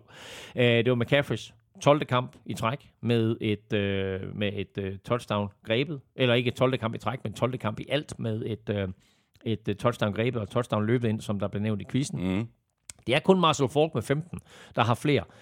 Men altså med den måde, som Christian McCaffrey han spiller på lige nu, der er det jo lige ved, at han kan nå at hente det i år og komme forbi de der 15 i, i indeværende sæson. Og så nævner du Brock Purdy, og vi er nødt til at tale om ham, fordi han var fantastisk. Han rammer på 20 af 21, også en 49ers rekord, og han rammer på sine første 13 kast, ligeledes en 49ers rekord. Og så spørger jeg bare, hvem har brug for Joe Montana eller Steve Young? Præcis. Herefter øh, fire spillerunder i Elming, der må jeg indrømme, at øh, Cardinals øh, er et af de hold, der virkelig har overrasket positivt. Øh, og det er jo ekstra imponerende, når man ser på, hvor mange nye spillere, der er kommet til. Måske er svaret i virkeligheden, at øh, de nu har fået en, øh, en kompetent træner i stedet for Cliff Kingsbury. Det tror jeg faktisk, at det er en stor del af, af, af forklaringen. Helt sikkert. Øh, en af Cardinals øh, bedste enheder er den øh, offensive linje, hvor vi jo har Hjalte Froholt. Hvad, Øh, hvad skete der med ham undervejs? Det er meget mærkeligt. Øhm, han, øh, han bliver ramt på et eller andet play, og så, øh, fordi der har været så mange hjernerystelser og alt det her ballade, der har været i, i de senere år og så videre, øh, så har NFL jo øh, indført det, man kalder en spotter til øh, samtlige kampe. Og den spotter sidder og kigger på, er der nogen, som opfører sig øh, på en måde, man normalt ikke vil opføre sig på? Altså er der simpelthen nogen, der er blevet ramt i, i, i hovedet? Øh, er, er der en anden form for hovedskade, eller måske en hjernerystelse? Og den spotter peger simpelthen Hjalte ud og siger, ham der, han skal lige ud og tjekkes. Og Hjalte kommer ud og, og slår sig ud med armen og siger, hvad, hvad, hvad, hvad, hvad sker der her? Og er ude et eller to plays, mm. og kommer så tilbage ind, øh, hvor efter spotteren han så siger, nej, nej, nej, nej, nej, dig, du skal ud. Og så ryger han ud igen, og så ryger han i det blå telt og skal tjekkes for hjernerystelse, og øh, bliver højst sandsynligt spurgt om, øh, hvad farve er torsdag. Øh, og så siger han, nej, nej, nej, du skal ikke prøve at snyde mig på den måde der. Nej, nej. Han er helt frisk, og kommer, øh, kommer tilbage på banen og fuldfører kampen. Ja. Øh, men faktisk, mens han er væk, der bliver Joshua Dobbs øh, sækket.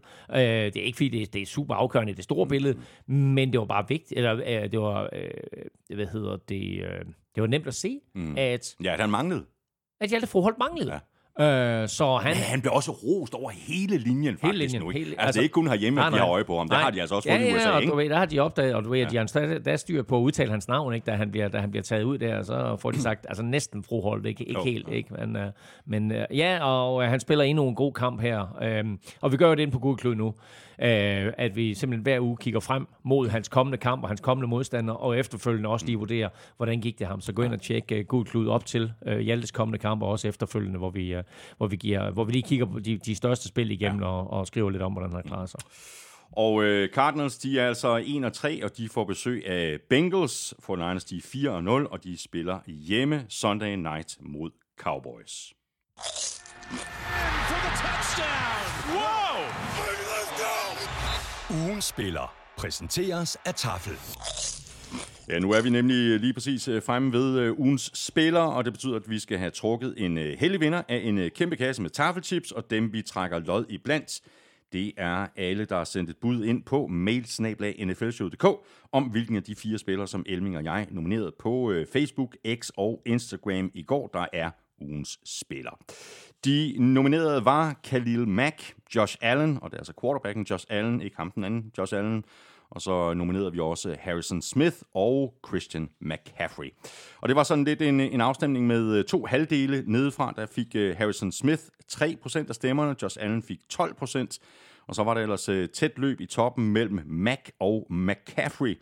Der skulle nærmest en målfoto til for at afgøre den afstemning. McCaffrey fik 42% af stemmerne, og Mack fik 43%.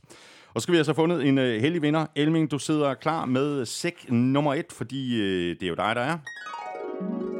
Lykkens gudinde. Jeg trækker en øh, enkelt her, og der står CMC. Han er for vild. Det er han også.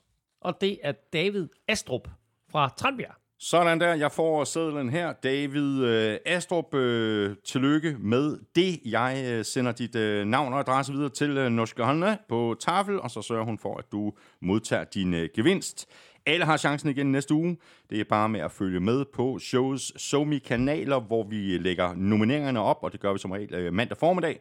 Og så kan du altså stemme på din øh, favorit, og det gør du ved at sende en mail ind til mailsnablag.nflshow.dk. Du skriver dit bud i emnelinjen, og i selve mailen skriver du dit navn og adresse. Og vi er jo slet ikke færdige med at trække lod. Nu skal vi nemlig have fat i øh, sæk nummer to, og dem, der har chancen for at vinde i den her lodtrækning, det er jo alle, der støtter os på tier.dk og præmien er et øh, gavekort på 500 kroner til Fanzone. Lille status på øh, tier, inden du giver den gas, øh, Elming. I sidste uge, der var der 711, der bakkede op om os.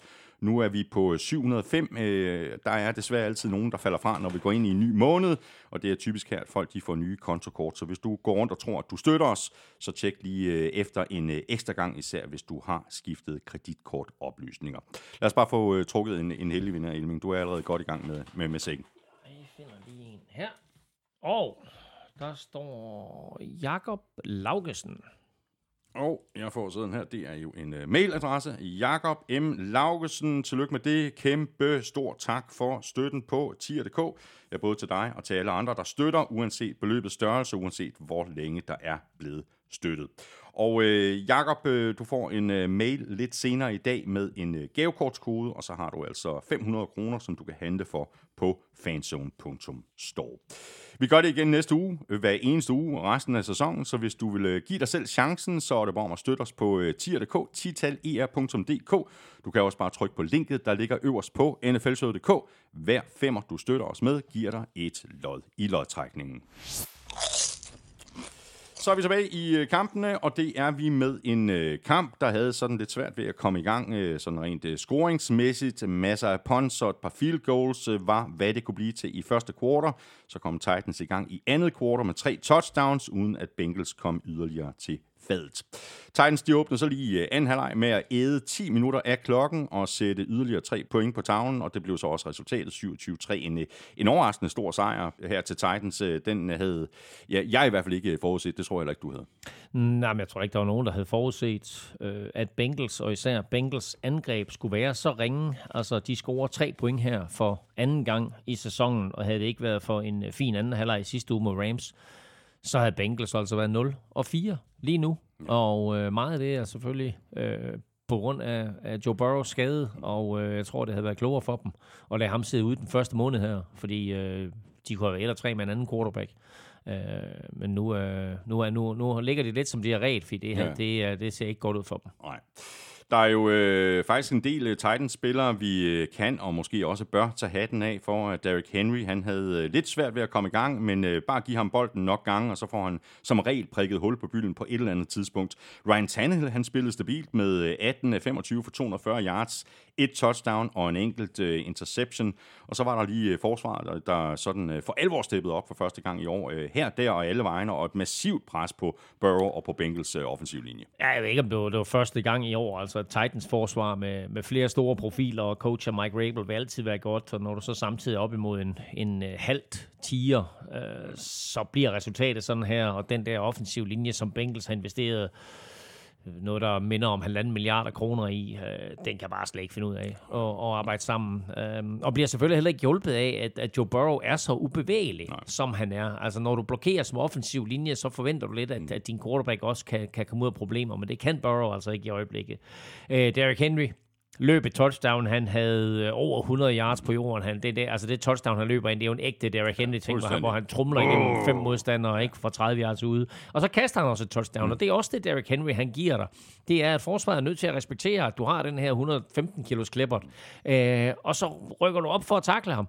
Og så vipper han stille og roligt bolden hen over forsvaret til endnu et touchdown. Og der kunne du se frustrationen hos Bengals forsvar, og en dag også sådan lidt fingerpegning begynde. Ja. Nu er Bengals altså 1 og 3, og det er jo derfor, de øh, begynder at pege fingre. Øh, og, og, og lige øh, på nær deres øh, åbningsdrive, så havde de jo nærmest ingenting offensivt i den her kamp. Øh, spørgsmålet er, om det er tid til at gå i, i panik i Cincinnati. Altså, det er jo ret tydeligt, og du har allerede været inde på det, Elming, altså, at Joe Burrow, han ikke er den Joe Burrow, som vi har set de seneste par sæsoner. Han spiller lige nu på et ben. Uh, Jamar Chase brokker sig over sin rolle. Um, der er andre ting, der er interne, flere interne skal møstre. Så der er ikke god stemning i Cincy uh, lige nu. De før startet langsomt, men i år der er det bare anderledes, for der virker det bare som om, at der ikke lige er en løsning her og nu. Mm. Og det virker som om, at hvor de før har kunne læne sig op af Joe Burrow, så er han bare så tilpas skadet, at det kan de ikke uh, lige nu. Angrebet var meget effektivt, og forsvaret kæmper for at holde sammen på det hele, men det kan de jo heller ikke over 60 minutter uge efter uge, når de, fordi angrebet er så ineffektivt, at det forsvar i ligaen, der har været længst tid på banen i indeværende sæson. De gør, hvad de kan, og de har faktisk spillet fire fine kampe, men de kan bare ikke blive ved med at holde sammen på det hele. Så øh, en sæson, der skulle have udmyndtet sig i en Super Bowl optræden og måske en mulig MVP til, øh, til Joe Burrow, øh, den er ikke gået helt, som, øh, som de havde forventet. Og det betyder så også, at nu begynder der sådan at komme alle mulige ja. interne fnider frem, og begynder også at komme de her spekulationer omkring head coach øh, Zach Taylor, om, om hvor dygtig en, en, en træner han egentlig er. Ja, så vender vi lige bunken øh, endnu en gang. Øh, ja, det, det er helt vildt, øh, som øh, ja, højt at flyve, dybt at falde, men øh, de har selvfølgelig tid til at komme tilbage på sporet. Det er bare lidt svært at se øh, med det spil, som de leverer i øjeblikket, ikke mindst på angrebet, hvordan det skal kunne lade sig gøre. Bengals er altså 1 og 3, de øh, spiller ude mod øh, Cardinals. Titans er 2 og 2, og de spiller ude mod Colts. Så er vi fremme ved øh, en af de kampe, som jeg havde glædet mig mest til, øh, nemlig kampen mellem Chargers og Raiders. Ville Chargers være i stand til at vinde to kampe i træk, eller ville Raiders komme tilbage på sporet?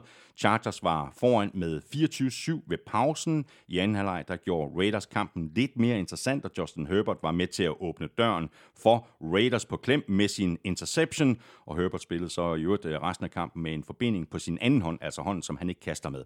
Kampen endte med en øh, sejr til Chargers på 24-17. Og øh, den måde, som, øh, som, som de vinder på her, øh, er typisk Chargers, fordi de er langt foran, og de er ved at formøble det hele. Og for anden gang på to uger, der vinder de en kamp, hvor de går efter den på fjerde down, mm. På et tidspunkt, hvor man kan sige, hvis vi bare ponder bolden væk, så er der en stor sandsynlighed for, at vi vinder den her kamp. Men øh, apropos det der med mærkelige coachingbeslutninger, så har du Brandon Staley, og øh, han tager altså nogle mærkelige coachingbeslutninger uge efter uge. Ja. Han har den her kamp vundet. Alligevel øh, kommer Raiders tilbage, og så står de der med... I sidste uge, der var det en fjerde down på, i, i eget territorie på 24-linjen. I den her uge, der er det en øh, fjerde down i eget territorie på 35-linjen. Begge gange mislykkes det. Og alligevel formår de at vinde kampen. Altså, var det, var det mislykkes i sidste uge, så var han blevet fyret. Var det mislykkes i den uge, så var han måske også blevet fyret. Han blev ved med at vinde, Brandon Staley. Og så var man bare tage hatten af og sige, "Men det er fint nok. Men det, øh, det, altså, det, var, det, var, det, var en, det var en crazy kamp, det her. Ja, var det øhm, og igen må vi bare tage hatten af for Justin Herbert. Hvor er han vild, fordi ja. han færdiggør den her kamp med en flækket finger øh, på, på sin ikke hånd, som du fortæller der. Og, øh, og han har, altså, han er blevet spurgt her i ugen omkring, eller efter kampen, hvor slemt det er. Og der har han lidt forsøgt med lidt jokes og nedtone det, har brugt sådan et par et par Monty Python øh, øh, quotes. Uh, it's just a flesh wound. ikke? Uh, men jeg, jeg ved ikke, hvor slemt det er. Nej, altså, det er det. Så nu må vi lige se, men altså, det er heldigvis ikke på kasterhånden. Ja, præcis. Og så øh, er det jo faktisk lidt øh, svært at komme øh, udenom øh, præstationen fra Khalil Mack. Øh, 6-6, og selvfølgelig også derfor, at vi nominerede ham til ugens spiller. Øh, det er mildt sagt ikke hverdagskost med 6-6 i en kamp. Heller ikke for en spiller som øh, Khalil Mack, som øvrigt er 32 år gammel. Mm. Og han havde ikke engang Joey Bosa på banen til mm. at tage en del af opmærksomheden. Nej. Så vanvittig Jamen præstation. prøv at høre, 6-6, det sker bare ikke særlig tit. Altså jeg kan huske, at jeg faktisk var på plads i Dallas, hvor jeg så Adrian Claiborne gøre det for Falcons imod Cowboys. Og ellers så er der faktisk kun fem spillere, der har gjort det i NFL-historien. Rekorden for sacks i en kamp er syv og tilhører den øh, nu døde Chiefs-spiller øh, Derek Thomas. Um, Derek Thomas og Khalil Mack er også de to eneste spillere i historien, der har haft to kampe med mindst fem sacks hver. Så fint selskab, han træder ind i uh, Khalil Mack her. Uh, og han spiller måske sin bedste kamp i de to år, han har været uh, hos Chargers. Uh, han lavede 10 taklinger, han havde 10 quarterback-pres, han havde 7 quarterback-hits. Uh, og det helt ironiske er jo, at det var Raiders, der draftede ham i sin tid med nummer 5, altså pick nummer 5 i 2014. Og her der terroriserede han jo sit, øh, sit gamle hold, og ikke mindst øh, deres øh, stakkels undskyldning for en offensiv linje. Ja, måske var han også lidt ekstra opsat, ikke? Måske. Ja. Jimmy øh, Garoppolo øh, spillede jo ikke sin øh, bedste kamp i forrige uge. Han kylede tre interceptions, og nu sad han så ude i den her kamp på grund af en jernrystelse, og derfor fik vi jo fjerde rundevalget rookie Aiden O'Connell på banen, og han fik der ligesom en, en smag af, hvad det der NFL egentlig er for noget. Sækket syv gange, to fumbles i andet quarter, som Chargers så lige vekslede til to touchdowns, og alligevel så havde Raiders chancen. Interception til sidst øh, slukkede så det sidste uge. Og jeg sagde jo til dig, at vi vil se Aiden O'Connell inden spille uge 7. Øhm, jeg er så en lille bitte smule skuffet øh, over hans første halvleg, men jeg synes, han spillede sig op i anden halvleg og gav jo faktisk Raiders fornemmelsen af, at de kunne komme tilbage i den her kamp. Hans interception der til sidst var mærkelig. Altså han kaster den ned i højre hjørne, og der bliver den grebet. Jeg vil ikke sige, at det var ikke hans interception, der var mærkeligt. Det var mere det, at Santa Samuel han gjorde bagefter. Fordi Santa Samuel griber den der interception. Der er to og et halvt minut tilbage, og så smider han sig ned. Og der tænker man, okay, hvad laver du? Fordi, altså, som jeg så det, så var der en offensive lineman, og ellers så var der motorvej. Mhm. 95 yards til endzone. Og han kan lukke og slukke kampen. Men han smider sig ned på omkring, hvad, egen 7 8 linje Så ser man en video bagfra, hvor man kan se, at Brandon Staley, apropos mærkelige coachbeslutninger, Brandon Staley står og, og, og sådan vifter til ham, smid dig ned, smid dig ned, smid dig ned. Og jeg er bare sådan lidt, okay, du er jo du, du er et underligt trænermenneske. Ja. Har, du, Ikke? har du set forkert på klokken, Altså, eller hvad? Præcis. Altså, hvem er det? Altså, fordi øh, Asante Samuel blev også forholdt det her i omklædningsrum bagefter, og sagde sådan, oh, I, I, I saw coach, you know, signal, get down. Og bare sådan, hvad fanden tænker du på? Fordi det ender jo med, det ender jo med, Præcis. at med sådan et, øh, et minut eller halvandet igen, der står Chargers med 3 og 10 for deres egen 10 linje og kan risikere at skal punt bolden tilbage til Raiders og give dem endnu en chance Nej, for at vinde de den på her kamp. fjerde. Øh, nej, Norris. ja, er jo det, skulle lige ved. Men, men der er Justin Herbert bare så vild. Ja. Så completer han lige et 51-yard kast, bum, til Joshua Palmer ned ad banen. Altså, det er bare så vanvittigt at hive sådan en play op på 3 og 10 fra en 10 linje med halvanden minut igen. Så øh, første down, kampen overstået, hatten af for en øh, etarmet øh, Justin Herbert. Brandon Staley, jeg ved ikke, hvad der foregår. Nej, det ved jeg virkelig heller ikke. Vi taler også om det sidste uge. Chargers, de er 2 2. De øh, har faktisk øh, deres bye week øh, nu. Raiders, de er 1-3, og de spiller øh, hjemme mod Packers, og det gør de øh, Monday night. Og så går vi videre til øh, kampen mellem Saints og Buccaneers, og øh, før sæsonen, der troede jeg jo mere på Saints, end jeg troede på Buccaneers. Det kan være, at jeg skal til at revurdere ikke mindst mit syn på Buccaneers. Måske undervurderede jeg simpelthen Baker Mayfield, fordi det ser ud til, at han er en, en god del af forklaringen på, at Bucks nu er 3-1, og at de vandt den her kamp over Saints på udebane med 26-9. Mayfield spillede en rigtig god kamp med 25 af 32 for 246 yards og 3 touchdowns plus 31 yards på jorden. Jeg synes, han ser god ud. Ja, og det der med hans, hans evne til at løbe selv, har jo nok været lidt overset våben for Buccaneers.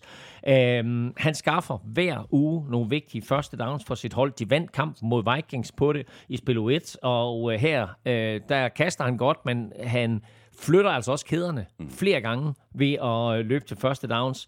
Øhm, og det gør han jo nok også, fordi Saints ellers normalt fremragende forsvar jo har styr på alt muligt andet. De har bare ikke lige styr på Baker Mayfield, når han løber selv. Og det er altså et, fint aspekt, som han tilføjer, som de jo ikke havde på noget tidspunkt med Tom Brady. Nej. Og en ting er selvfølgelig øh, Mayfield og angrebet, noget andet er forsvaret. Vita Vea spillede en rigtig god kamp, og det gjorde Antoine øh, Winfield, som mildt sagt også øh, ni taklinger, to taklinger for tab, et sack, en forced fumble, en fumble recovery, og så et uh, superspil, hvor han uh, forhindrede et stort spil af Chris Olave i, uh, i en Der var bare et hav af store spil for Antoine Winfield i den her kamp, og selvom han øh, måske også, altså det kan også være det, det der kast der fra, øh, fra, fra Derek Carr, det var måske lige en kende for kort, men han når tilbage og, og, og får den slået ned, og, og, og Winfield er jo lidt ligesom sin far, lidt klein i størrelse, men når han er rask, så er han bare en hitmaskine, og så er han blandt NFL's allerbedste safeties. Det har vi set her i de første fire spilleuger, og søndag var måske hans bedste kamp i flere år for Box, hvor hans øh, største spil var den der fumble, som han fremtvinger Ja. på øh, Saints 5 linje øh, som umiddelbart efterfører til et uh, box touchdown. Og så var det jo ikke øh, ret meget, at øh, Saints fik ud af det sådan rent øh, angrebsmæssigt, og det skyldes øh, selvfølgelig blandt andet Buccaneers forsvar. Tre field goals og 197 yards i total offense, det er ikke ret meget. Og hvis man sådan zoomer ind på Derek Carrs stats, så var han øh, 23 af 37 for 127 yards. Øh, mm. Måske er det den øh, skulderskade, han har, der gjorde, at Saints øh, mere satsede på korte spil. Altså det længste spil, de havde, øh, det var på 20 yards. Alvin Kamara, han var jo tilbage øh, efter sin karantæne, øh, var en del af gameplanen fra starten. Øh, 13 grebne bolde, men kun for 33 yards, plus 11 løb for 51 yards. Og han skal nok blive en øh, fin øh, tilføjelse Alvin Kamara, men her der var der så flere gange, hvor han slet ikke kom ud af starthullerne, før han havde en Buccaneers trøje lige i ansigtet. Øh, Udover Camaras 51 yards løb, der havde Saints kun 19 yards på jorden, heraf 10 på fire løb af, af Schweizerkniven Taysom Hill. Så både han og Camara og hele øh, box angreb, det havde, eller hele Saints øh, angreb, og især løbeangrebet, det havde Buccaneers fuldstændig styr på. Og det her Buccaneers forsvar har bare indtil videre i sæsonen vist, at øh, det er ikke et, et forsvar, man skal kæmpe sig af. Og når så Baker Mayfield spiller på det der niveau, mm-hmm. så kan Buccaneers altså godt gå hen og vinde NFC South. Bucks, de er lige nu 3 og 1. De er gået på deres øh, bye week. Saints, de er 2 og 2, og de spiller ud mod Patriots. Og så går vi videre til øh, kampen mellem øh, Colts og Rams. Og vi var jo begge to lidt i tvivl om, hvem vi skulle gå med i sidste uge, da vi skulle lave vores øh, picks. Vi endte begge med at gå med hjemmeholdet. Det skulle vi ikke have gjort, fordi Rams vandt nemlig kampen med 29-23, men først efter overtime. Rams sad på første halvleg, var foran med 20-0 ved pausen, og så kom Colts ellers tilbage, fik udlignet til 23-23. Rams trak så det længste strå i den øh, forlængede spilletid. Det er altid øh, godt at kunne flyve hjem med en sejr af bagagen. Må ikke, der er en øh, Rams-fan eller to, der er nået at blive en øh, lille bitte smule nervøs over alle de tests, som Matthew Stafford han tog imod. Øh, han blev blandt andet ramt rigtig hårdt i tredje kvartal. Og han humpede sig igennem den sidste halvdel af kampen, og han, altså, han hængede jo nærmest ja. fra banen, efter hver angrebsserie var slut. Men så i overtime, øh, der hæv han sig selv op, og, eller lige man, sig selv op, og, og fandt et eller andet ekstra frem, og complete et par crazy kast. Blandt andet den der underhåndsting øh, ind over midten under hårdt pres. Og i det hele taget synes jeg, at Matthew Stafford i år har virket skadesfri. Mm. Øh, nu se, hvor meget det her det kommer til at påvirke ham, men har virket skadesfri, har virket mere atletisk på en eller anden måde, på trods af, at han er kommet op i alderen, men bare har virket mere fit for fight. Mm, og mere tændt. Mere, ja, måske også endda det, men øh, de, de ting hænger også lidt Ja. sammen, ikke? Altså, øh, så øh, det her, det er et, et, et Rams-mandskab, som har overrasket positivt indtil videre, ikke ja. mindst fordi Matthew Stafford har spillet på det niveau, han gør. Og så er det jo næsten blevet øh, fast rutine, at vi skal omkring øh, Puka Nakua, øh, når vi taler Rams. Han er altså kommet for at blive. Det er running back Kyron Williams, så også han spillede en øh, stor rolle i serie første halvleg med sine to touchdowns, øh, 25 løb for 103 yards i alt, og Puka Nakua greb øh, ni 9 bolde for 163 yards og touchdown. Det afgørende touchdown i øvrigt i den forlængede spilletid. Og det var 9. gang i kampen, at Stafford han øh, fandt Puka Nakua, og 39. gang i år, hvilket er øh, rekord øh, for en øh, rookie at gribe 39 bolde i sin, øh, i sin første fire kampe. Men det var faktisk, og lidt overraskende, Puka Nakuas første touchdown, og det kom altså her i, i overtime og var en øh, game winner. Øh, han fører Puka Nakua også NFL lige nu i catches i år Mm. med 39. Det er, seks for, det er fire foran Keenan Allen. Det er seks foran Justin Jefferson. Det er otte foran Stefan, Stefan Diggs. Og så bare lige sådan for at komme lidt ekstra salt i bænkelsåret. Det er 10 foran Jamar Chase. Ja, det er crazy, ikke? Spørgsmål her, øh, meget apropos, øh, fra øh, Anders Petersen. Hvem er den bedste wide receiver i NFL lige nu, og hvorfor er det Puka Nakua? og så skriver han så fortsætter altså, spøj, spøj til side. Hvis Nakua tilnærmelsesvis holder niveauet og tallene fra de første fire spilleuger, hvor realistisk er det så, at vi for tredje år i træk ser en wide receiver som Offensive Rookie of the Year? Hvem er ellers med i kapløbet efter de første fire uger? Uh, Jamar Chase for to år siden. Just, nej, Justin Jefferson for to år siden. Nej, hvordan er det? Er det, er det fjerde år i træk? Fordi det var Jamar Chase, Justin Jefferson. Hvem er den, hvem er den sidste?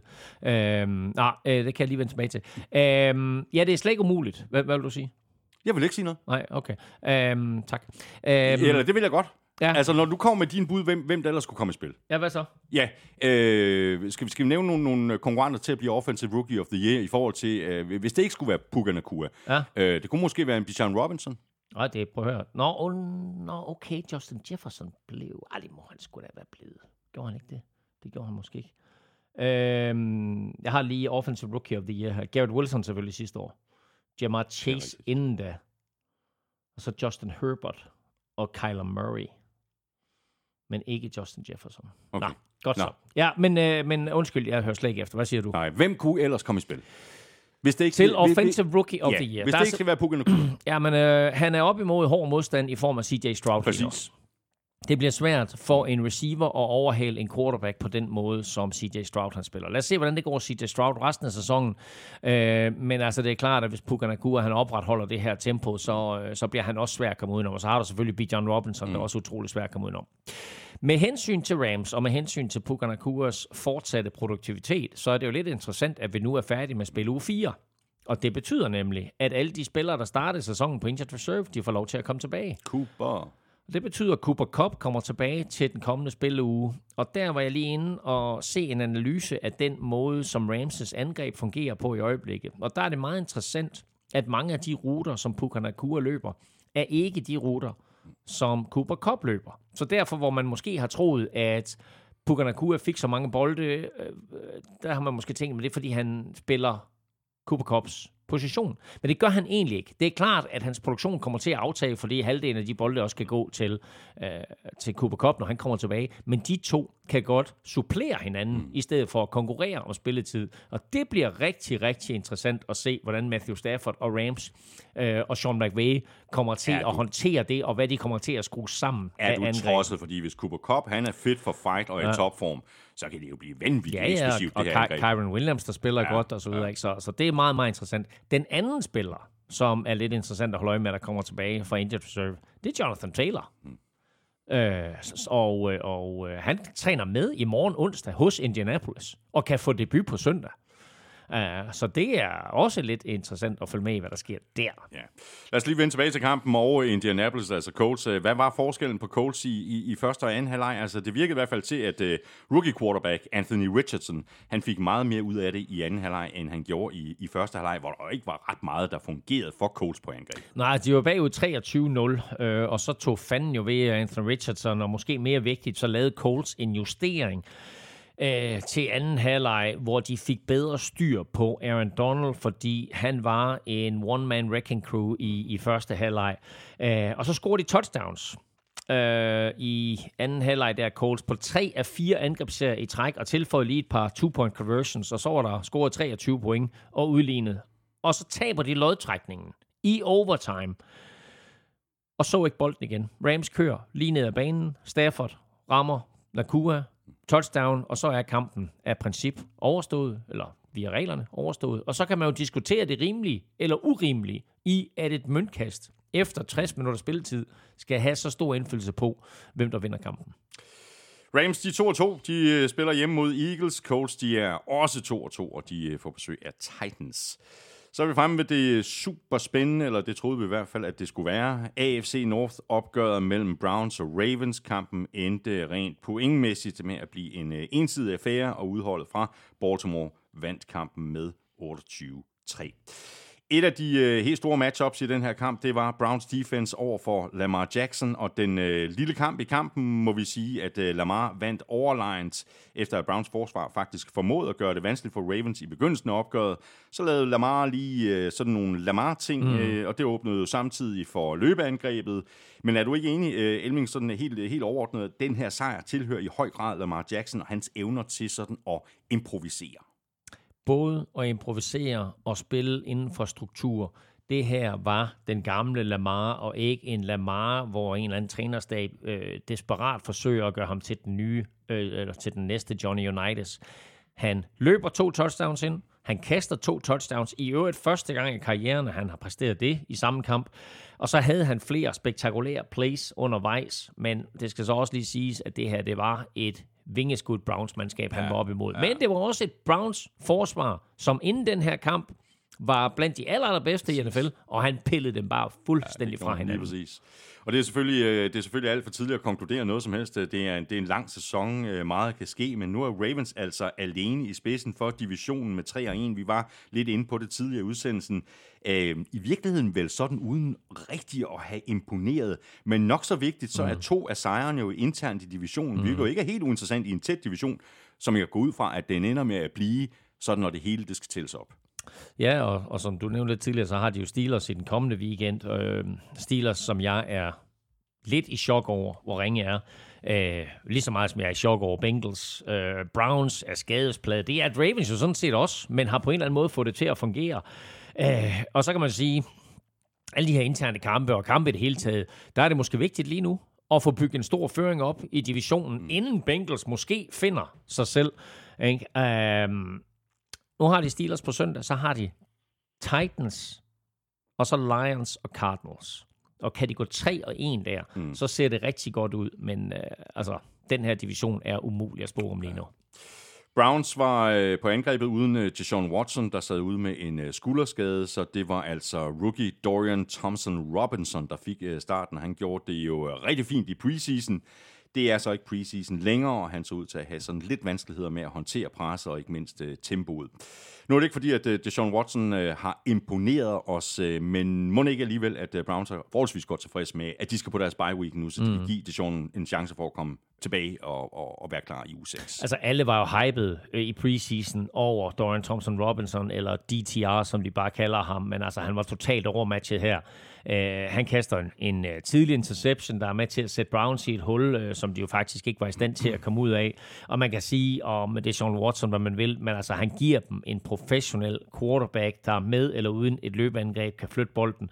Øh, det kunne de ikke med, øh, med, med DTR. 121 yards kast og tre interceptions. Den sidste er jo bare sådan en, hvor man tænker, altså, hvem kaster du til? Mm-hmm. Uh, der var ingen Browns-mand i nærheden. Til gengæld var der tre Ravens-spillere, så det var, at han blev forvirret over, over trøjerne. Hold da, vi har tre mand fri den.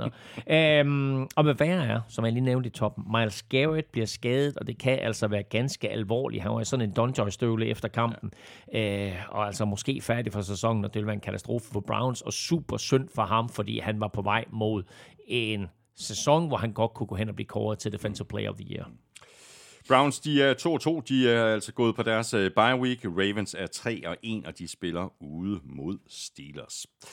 Eagles, de var øh, favoritter mod Commanders, øh, men hvis der var nogen, øh, måske ikke mindst Eagles-fans, der havde forestillet sig, at det ville blive en øh, walkover på hjemmebane, så blev de klogere. Det her, det var en øh, tæt kamp, og den var så tæt, at den øh, røg i forlænget spilletid 31-31, og her fik Eagles så kæmpet sig til sejren på 34-31 med et øh, field goal. Og den her kamp øh, mindede øh, faktisk lidt om kampen mellem de her to hold sidste år i øh, U10, hvor Eagles også havde svært ved at komme i gang og endte med at tabe i den her kamp. Der kom øh, Commanders igen foran 10-0, og de førte med øh, 17-10 ved pausen. Det lykkedes altså Eagles at komme igen efter pausen, og nogle gange så er de øh, hårdt tilkæmpede sejre de bedste.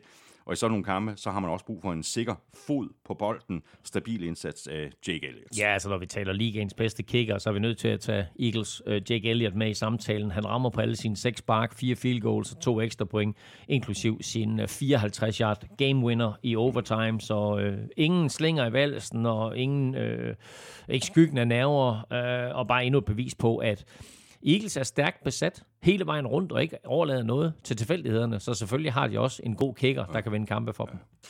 Og vi har jo øh, ventet lidt på at få øh, samarbejdet mellem øh, Jalen Hurts og AJ Brown øh, op at køre sådan for alvor i den her sæson. Øh, spørgsmålet om det her, det var startskuddet. Øh, Brown greb ni bolde for 175 yards og to touchdowns. Og han var i hvert fald en, en stor del af grunden til, at Eagles kom tilbage i den her kamp og endte med at vinde den. Kæmpe kamp af ham, og især hans 59 yard touchdown øh, var spektakulært. Da han først griber bolden, der bliver han jo running back øh, og leger kispus med, med Washingtons forsvar og væver sig øh, med sådan en kombination af, øh, fart og størrelse og gode moves øh, til øh, touchdown og også Eagles første føring i kampen 21-17 der i, i tredje kvartal. Og så scorer han jo igen i slutningen af fjerde kvartal med halvandet minut igen, øh, og så troede man, at øh, den kamp var afgjort, men øh, Washington nåede jo faktisk udlignet. Andet også øh, quarterback Sam Howell har vi talt en del om. Øh, han havde mildt sagt ikke den øh, helt store succes i forrige uge mod Bills, hvor han jo kastede fire interceptions og blev sækket ni gange af. Bills øh, defense er jo rigtig godt. Det er Eagles defense mildt sagt også, så vi kan vel ikke helt ignorere, at Sam Howell kom flot igen i den her kamp. 29 af 41 for 290 yards, et touchdown og 40 yards på jorden. Virker også til, at han fik bedre beskyttelse af den offensive linje, end han gjorde i forrige uge. Ja, men det siger måske mere om Bills pass rush end Eagles, hvilket jo i sig selv er lidt overraskende. Men uh, Sam Howell spillede virkelig godt og leverede nogle sukkerballer til uh, Terry McLaurin og Curtis Samuel med flere. Og til allersidst, med et sekund tilbage på klokken, der snapper de den. Og tiden stopper jo ikke i NFL, fordi tiden udløber. Det sidste play, der er sat i gang, skal spilles færdigt. Mm-hmm. Så de snapper bolden, og han kaster den til øh, Jahan Dodson i endzone, der laver et genialt move, øh, og øh, jeg vil ikke kalde det løber sig fri, men gør sig fri. Og griber bolden for touchdown, og reducerer til 31-30. Og det er jo her, at jeg synes, Washingtons head coach, Ron Rivera, laver en kapitalbrøler. Fordi du har Eagles der, hvor du vil have dem. Der er ingen tid tilbage på klokken. Du ved, du har et play tilbage, Enten sparker du ekstra pointer til kampen i overtid, mm. eller også laver du en two-point conversion og vinder. Får du den two-point conversion, så har du vundet kampen. Får du den ikke, så er du trods alt død med støvlerne på og gav det chancen. Hvorfor helvede vil du i overtid mod et hold, du godt ved, du er dårligere end? Det er fordi, at han har lyttet til NFL-showet, hvor der altid er en, der sidder og siger, take the damn points. Ja, men der er forskel på take the damn points tidlig i en kamp, og så stå med 0 sekunder tilbage på klokken og kunne vinde. Jamen, det er jo tydeligt, at han misforstået det. Der, så Nej, ikke det sjove det hele det er, at Ron Rivera jo bliver kaldt Riverboat Ron, fordi han tager så mange chancer. Men det sjove det hele det er, at det er ironisk. Det var Carolina-pressen, der dømte ham, øh, der døbte ham Riverboat Ron, fordi han aldrig tog chancer. Og så på et eller andet tidspunkt, der går han på den på fjerde down i en kamp, og så joker de, åh, oh, Riverboat Ron. Og så blev det hængende, og så begyndte vi alle sammen at tro, om, hey, det er jo fordi, det er sådan, at han tager så mange chancer. Nej, han tager aldrig chancer. Og her skal han fandme tage en chance og sige, vi går efter den på to. Vi har bolden på toiletlinjen. Vi skal bare ind for toiletlinjen. Ikke? Om det så er et tush push, eller det er et løb, eller det er et kast, eller det er et fake løb og kast, eller et halfback pass. I don't give a shit. Han skal læne sig op af analytics. Det er det, han skal. Han, han skal bare gå efter at vinde kampen lige der. Det synes jeg var Det er en lille revolution, vi hører her i NFL-showet. brøler. Så, Elming, øh, verdens største fan nu af sparker analytics. Du, nu sparker du ekstra point, og så taber du i overtime, og så bliver det hele bare sådan lidt... Øh. Ja, men jeg er faktisk enig. Ja. Ja. Eagles, de er 4-0. De spiller ud mod Rams. Commanders, de er 2 og 2, og de øh, åbner runden hjemme mod Bears, og det gør de selvfølgelig Thursday night. Så er vi fremme ved øh, Sunday night, øh, kampen mellem øh, Jets og Chiefs. Jeg kan ikke forestille mig, at der var ret mange herhjemme, der blev op for at se den kamp. Alle regnede med en let sejr til Chiefs, og de kom jo også foran med 17-0. Og så var det ligesom om, at øh, det gik i stå på angrebet, og Jets kom med i kampen, der endte med at blive meget tættere, end vi alle havde regnet med på forhånd. 23-20 til Chiefs sluttede kampen. En, øh, en sejr er en sejr. Det var ikke lige kønt det hele. Øh, heller ikke fra Patrick Mahomes, der også kastede et par interceptions. Ja, og det var ikke så meget det, at han kastede de interceptions. Det var mere måden, han gjorde det på. Enten så var det på en eller anden måde meget arrogant, hvor vi jo har set ham i løbet af sæsonen her kaste nogle latterligt øh, lækre bolde, og bare få det hele til at se sådan meget nemt ud. Men her var det, her tog han øh, enten lidt for let på sagerne, eller også så er han faktisk en lille bitte smule småskadet fra den der, øh, det hit eller det der ankelvrid, han løb ind i i forrige spillerunde. Øhm, og når man så laver sådan nogle, nogle bolde der, øh, så bliver man straffet af et rigtig, rigtig godt besat Jets forsvar. Og det var jo faktisk den tredje interception, som blev historien i kampen. Fordi foran med tre, der kaster Mahomes som bold, der bliver grebet af Jets Michael Carter, men den bliver kaldt tilbage for en holdingstraf imod Sors Gardner, som er den mindst åbenlyse, latterligt dårligt kaldte mm holding penalty på så afgørende et tidspunkt af en kamp, jeg nogensinde har set. Og det var hverken Sauce Gardner eller øh, Robert Sala tilfreds med efter kampen. Robert Ej, Sala var, faktisk så, Robert Sala var faktisk så ej, så han fik en 15 straf oveni. ja, præcis. Nu, øh, nu er Chiefs øh, 3-1. Øh, det er rigtig godt. Øh, det klikker ikke helt endnu på angrebet. Sådan var det vist også sidste år, øh, så vidt jeg husker. Og Andy Reid, han ved jo bedre end de fleste, at det, at det første er i december og i januar, og selvfølgelig allerhelst i februar, at man skal pike. Er der alligevel lidt grund til bekymring i Kansas City? Altså, det kan godt være, at de er 3 og 1, men spillet, det er vel ikke imponeret? Nej, øh, jeg synes ikke, at de skal være bekymret, men jeg vil dog sige, at det faktisk på et eller andet niveau er rart at se, at Chiefs ikke bare kan sætte en strip no-names ind på receiver, og så køre toget bare videre. Øhm, det har ikke været den her velsmurte maskine, vi har været vant til at se, og vi har faktisk ikke set en receiver endnu sådan stille sig forrest i køen og sige, hey, det er mig, der skal være go-to-guy. Øhm, Rashid uh, Rice griber tre bolde, Kadarius Tony griber to, uh, MVS griber en enkelt, uh, Sky Moore nul bolde.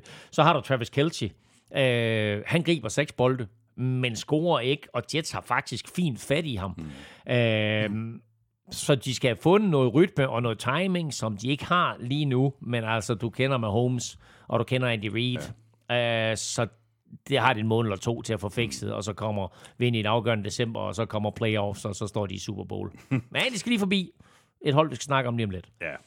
Selvom øh, Jets selvfølgelig havde øh, ære af den her kamp, øh, så ville Robert Sala nok øh, hellere have haft en sejr uden ære. Øh, jeg ved godt, at det måske er en, en smule uopfindsomt af mig øh, endnu en gang at spørge ind til Zach Wilson. Han er altså øh, elefanten i rummet, som alle taler om. Han viste jo faktisk udmærkede mm. takter undervejs i den ja. her kamp. Øh, NFL er så bare en benhård business, hvor det er dobbeltvedet til sidst, der tæller. Og de der W'er kniber der altså lidt med at få levet undervejs, men jeg har lidt ondt af ham. Ja, og W som i win, Ja. og der har man en, en uh, win-kolonne og en tabskolonne, og der havde det altså været rart, hvis der lige havde været et ekstra kryds i, i vinderkolonnen her. Um, Jets kommer bagud lynhurtigt 17-0. Men fra det punkt af, der spiller Zach Wilson, altså det er jo svært at bruge ordet fænomenal og Zach Wilson i sammensætning, men det er sgu lige ved. Ja. ja. Altså, øhm, og det, altså den måde, han spiller på der, der må selv de største kritikere bøje sig i støvet. Han fører sit hold tilbage, selvfølgelig også fordi forsvaret spiller godt og lukker ned, men han er god, Zach Wilson. Og så lige der, hvor man tænker, at nu får han en kæmpe skalp og laver århundredes overraskelse, så fumbler han et snap, som Chiefs får fat i. Øh, og så brugte Chiefs resten af tiden på klokken, og ja, så var der lige den der ikke-interception der, ikke, som, øh, som jo kunne have givet Jets en sidste chance. Men øh, Wilson er god, han rammer på 28 og 39 med to touchdowns, og det er ikke noget dårligt forsvar, han er op imod. Så lad os nu se, hvad der sker med Jets, mm. fordi det her var faktisk en indikation af, at kan han spille på den måde, og har Jets det forsvar, de har, så kan det godt blive sådan en 2023-udgave af øh, 2001-udgaven af Baltimore Ravens, øh, hvor de jo havde Trent Dilfer, Ja, ja, og det der præcis. fuldstændig vanvittige forsvar. Ja. Så han skal bare lade være med at og, lave fejl. Og, og lave fejl. Ja. Så kan de stadigvæk godt nå at komme i slutspillet øh, og blive et farligt bekendtskab. Men lad os nu se. Det her det var en kamp, small sample size, men han var god, Zach Wilson. Ja. Jets er altså 1 og 3. De skal øh, et smut til Denver og spille mod øh, Broncos. Øh, Chiefs de er 3 og 1, og de spiller ude mod Vikings. Så mangler vi bare kampen, øh, som alle havde set frem til, divisionsopgøret mellem Bills og Dolphins, og det matchup, det, var jo ligesom ikke blevet mindre interessant efter Dolphins overbevisende nedslagning af Broncos med hele 70-20 i forrige uge. Og så kan vi bare øh, starte med at konstatere, Elming, at øh, Bills, det er, de er ikke Broncos, og at Dolphins kom ned på jorden igen, eller ned i vandet er det måske. Bills, de vandt nemlig kampen med 48-20, og dermed sendte Bills også lige et signal om, at de sådan set har tænkt sig at vinde AFC East igen. Om de så gør det, det er en anden sag. Men signalet var klart. Vi var øh, lidt bekymrede for Josh Allen og det her Bills-mandskab efter nederlaget i spil 1 til Jets. Siden da, 38-10 over Raiders, 37-3 over Commanders og 48-20 over Dolphins, eller samlet 33. Tre sejre med et gennemsnit på 30 point i snit, og fører nu AFC East og sendte også et klart signal til alle andre om, at det ikke kun er AFC East, de går efter i år, men Super Bowl. Ja. Og så kommer vi selvfølgelig ikke øh, udenom at tale mere om Josh Allen. Øh, sikke en, en kamp af ham. Øh, ikke noget tilfælde, at vi nominerede ham til ugens spiller. 21 af 25 for 320 yards og fire touchdowns. Perfekt passer rating på 158,3, og også lige værd at notere, at han øh, kastede lige så mange touchdowns, som han havde incompletions. Det var nemlig også øh, fire styk. Og når ja, så har vi også ham der, Stefan Dix. Han spillede sådan set også en, en okay kamp. Øh, seks grebne bolde for 120 yards og tre touchdowns. Og altid vigtigt at holde din stjerne receiver glad. Altid vigtigt at holde Stefan øh, Dix glad. Uh, vi er nogle pretty boys, og vi vil gerne have bolden i hænderne. Vi har set, hvad han kan forårsage af interne skamysler, når han ikke får bolden. Så det, og det er både godt og skidt at have sådan nogle typer uh, på holdet. Men her er der en rigtig god nyhed til ham og Bills og Josh Allen. Og det er manden, der annekterede Australien, James Cook. Eller i hvert fald hans navnebror. James Cook er fandme en god nyhed, fordi det kan godt være, at Josh Allen er vild, og at Stefan Dix giver tre touchdowns, men det er Cooks tilstedeværelse og succes, der åbner det hele op, og det har de ikke haft før. Godt er, at han, han har kun 30 yards rushing i den her kamp, men han griber et, øh, sådan et kort kast og, og gør det til et 45 yard catch and, and run. Og hans tilstedeværelse gør bare, at forsvar er nødt til at holde øje med ham, og det betyder, at der bliver plads til Gabriel Davis, og Stefan Diggs og andre, Dawson Knox med Det er, flere. præcis, det er jo der, hvor man taler om, at man holder, at man uh, keep the defense honest. Altså, præcis. at de bliver nødt til at respektere, at det her, det er ikke kun kast, der kan komme. Der kan også komme løb, ikke? Og, øh, og, og Dolphins vidste til sidst ikke, hvad for et ben det skulle stå på. Og når det så er sagt, Josh Allen spiller en sindssyg kamp. Ja, det altså, det er en sindssyg kamp. Han kaster fire touchdowns, løber et ind, har lige så mange incompletions, som han har touchdowns. Altså, helt van- Forget vanvittigt. about it. Helt vanvittig kamp. I sidste uge der var der jo rigtig mange, der begyndte at, at tale om, at det, det kunne være meget smart for andre hold måske at begynde at kopiere nogle af de ting, som Dolphins gør på angrebet, blandt andet med alle de her uh, motions, uh, de har.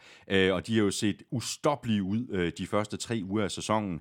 Og, og jeg tror faktisk også, at jeg spurgte dig sidste uge, Elming, om, hvem der skulle uh, stoppe dem. Det var så Bills, uh, der skulle stoppe dem. Uh, eller måske skal vi også give credit her til Bills uh, defensiv koordinator, uh, Sean McDermott, og den gameplan, han havde skruet sammen. Han vandt i hvert fald den her skakdyst over Mike McDaniel. Ja, og ham der, uh, Sean McDermott, han er jo rent faktisk deres head coach, men har jo en tidligere ja, ja. Uh, fortid uh, som defensive coordinator. Han kom jo til klubben fra uh, Carolina Panthers. Uh, og så talte vi lidt om det der med, at Bills defensive coordinator Leslie Frazier, han out of nowhere øh, tager på overlov her inden sæsonen. Og så tænker man, hvad sker der? Men det betyder så, at Sean McDermott er tilbage. Som spilkald. Som Ja. spilkalder ja. og så videre. Og øh, det gør han godt her. Uh, han har stadigvæk styr på sit gamle métier i sidste uge. 9-6 og 5 turnovers mod Washington. Her konstant pres på Tua. Og det hjalp heller ikke, at uh, Dolphins var uden deres startende center, og at venstre tackle Taron Armstead udgik i, øh, i løbet af kampen. Øh, 3-6 bliver det i gåsøjne kun til, men masser af pres mm. på Tua, og jo mere pres, der kom på Tua, jo mere pressede han selv sine bolde, og så endte det med, at han kastede på bolde øh, nærmest lige ind i hænderne på, på billspillere, som øh, ærger sig over, at de ikke kunne finde håndtag på den, indtil at Tua kastede en bold lige ned i hænderne på Micah Hyde, og den kunne han altså ikke undgå at gribe, og så blev det til, øh, til en enkelt interception, men masser af muligheder, både få flere sacks og turnovers og så videre. Øh, som vi nævnte i toppen af udsendelsen, så mistede Bills cornerback Tredavious White Uh, og det ser ikke godt ud. Det, det, det forlyder, at det er en uh, hvad hedder, akilleskade, hvis nok. Um, det er et kæmpe slag for dem. Både spillemæssigt og mentalt, og vi så også, hvordan det påvirkede uh, alle Bills-spillerne, der stod i en stor ring omkring ham. Så en kæmpe sejr for dem. At skæmme lidt af den her skade til uh, Tredavious White. Bills er altså 3 og 1. De spiller hjemme mod øh, Jaguars. Dolphins, de er også 3 og 1, og de øh, spiller hjemme mod øh, Giants. Ja, det der med, med Bills hjemme, det er jo en sandhed med modifikationer, er for de har hjemmebane, men det har de i London, for de spiller i Tottenham mod Jaguars. Det gør de nemlig. Og det var det. øh, Det var øh, alle kampene fra øh, fjerde spillerunde. Lige om lidt, der skal vi øh, omkring øh, quizzerne. Vi skal også have sat vores øh, picks til uge 5. Først skal vi lige have fat i dit øh, momentometer, øh, Elming, hvor der jo altid sker ting og sager. 32 hold, 32 positioner, nogle gange 33, fordi du tager skammekronen i brug. Øh, der må vel være, være sket noget, faktisk både i toppen og i bunden. Dolphins kan ikke ligge nummer 1 længere. Dolphins tabte. De fik en enkelt uge på førstepladsen, så de øh, røg væk fra, fra, fra den plads. Der er to, der er to, hvem- der, der er to ubesejrede hold tilbage. Hvem er nummer 1? Der er to ubesejrede hold tilbage, San Francisco 49ers og Philadelphia Eagles. Men Minnesota Vikings fik deres første sejr, så de stormer selvfølgelig op på førstepladsen. Hvad sker der nede i bunden? Uh, sker det, at uh, Chicago Bears, Carolina Ja, Panthers ja. ligger dernede, og så har du sådan nogle klubber som Raiders, Steelers, Bengals, Giants. Det er godt nok skuffende, hva'? Ja, hold da op. De skal til i gang nu, Ja, ikke? det må man sige. Når Elming får skrevet sit øh, momentometer færdigt, så kan du finde det det samme sted, hvor det altid ligger, og det er selvfølgelig på gulklud.dk. Før vi hopper i quizzerne og vores øh, picks til uge 5, øh, så skal vi lige omkring øh, BookBeat, vores gode venner, som vi jo har med os som partner igen i dag. Og hvis du ikke allerede har et øh, abonnement hos øh, BookBeat, så skulle du tage at øh, overveje at springe på det her rigtig gode tilbud om at få fuldstændig gratis adgang til over 800.000 titler i 60 dage. Og hvis du synes, at det, det lyder som noget for dig, jamen så hop ind på bookbeat.dk-nfl, så er den ged nemlig barberet.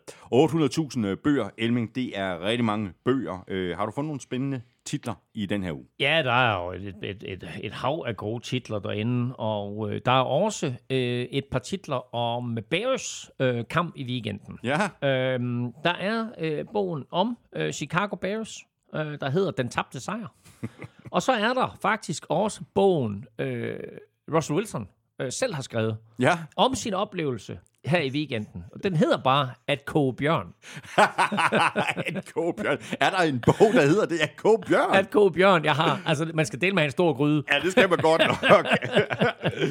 det vælter øh, med andre ord med bøger på øh, bookbeat.dk, øh, og der er noget for en øh, hver smag, det kan vi høre her, og der er altså både e-bøger og lydbøger, over 800.000 titler, og lige nu, der kan du få de første 60 dage fuldstændig gratis og uden risiko, og det kan du på bookbeat.dk-nfl. Du binder dig ikke til noget som helst. Du skal lige huske at melde fra igen, hvis du ikke ønsker at fortsætte med abonnementet efter prøveperioden. Vi skal have quizzen. Åh, oh. Det er tid til quiz, quiz, quiz, quiz, quiz. Nå, hvad var det for et uh, spørgsmål, du havde et eller andet med, med Drake London? Jamen, du skal lytte efter. Ja, det okay. siger du, jeg skal ja. lytte. Men skal man ikke altid det? Jo. Den tidligere Texans linebacker, Lamar Houston, gjorde det i 2007. Ja. Og Falcons wide receiver Drake London gjorde det i søndags. Hvad har de to til fælles? jeg ville ønske, jeg ønske, man kunne se Thomas derude nu. Det er lige det her tidspunkt, hvor, hvor vi skulle have... video på.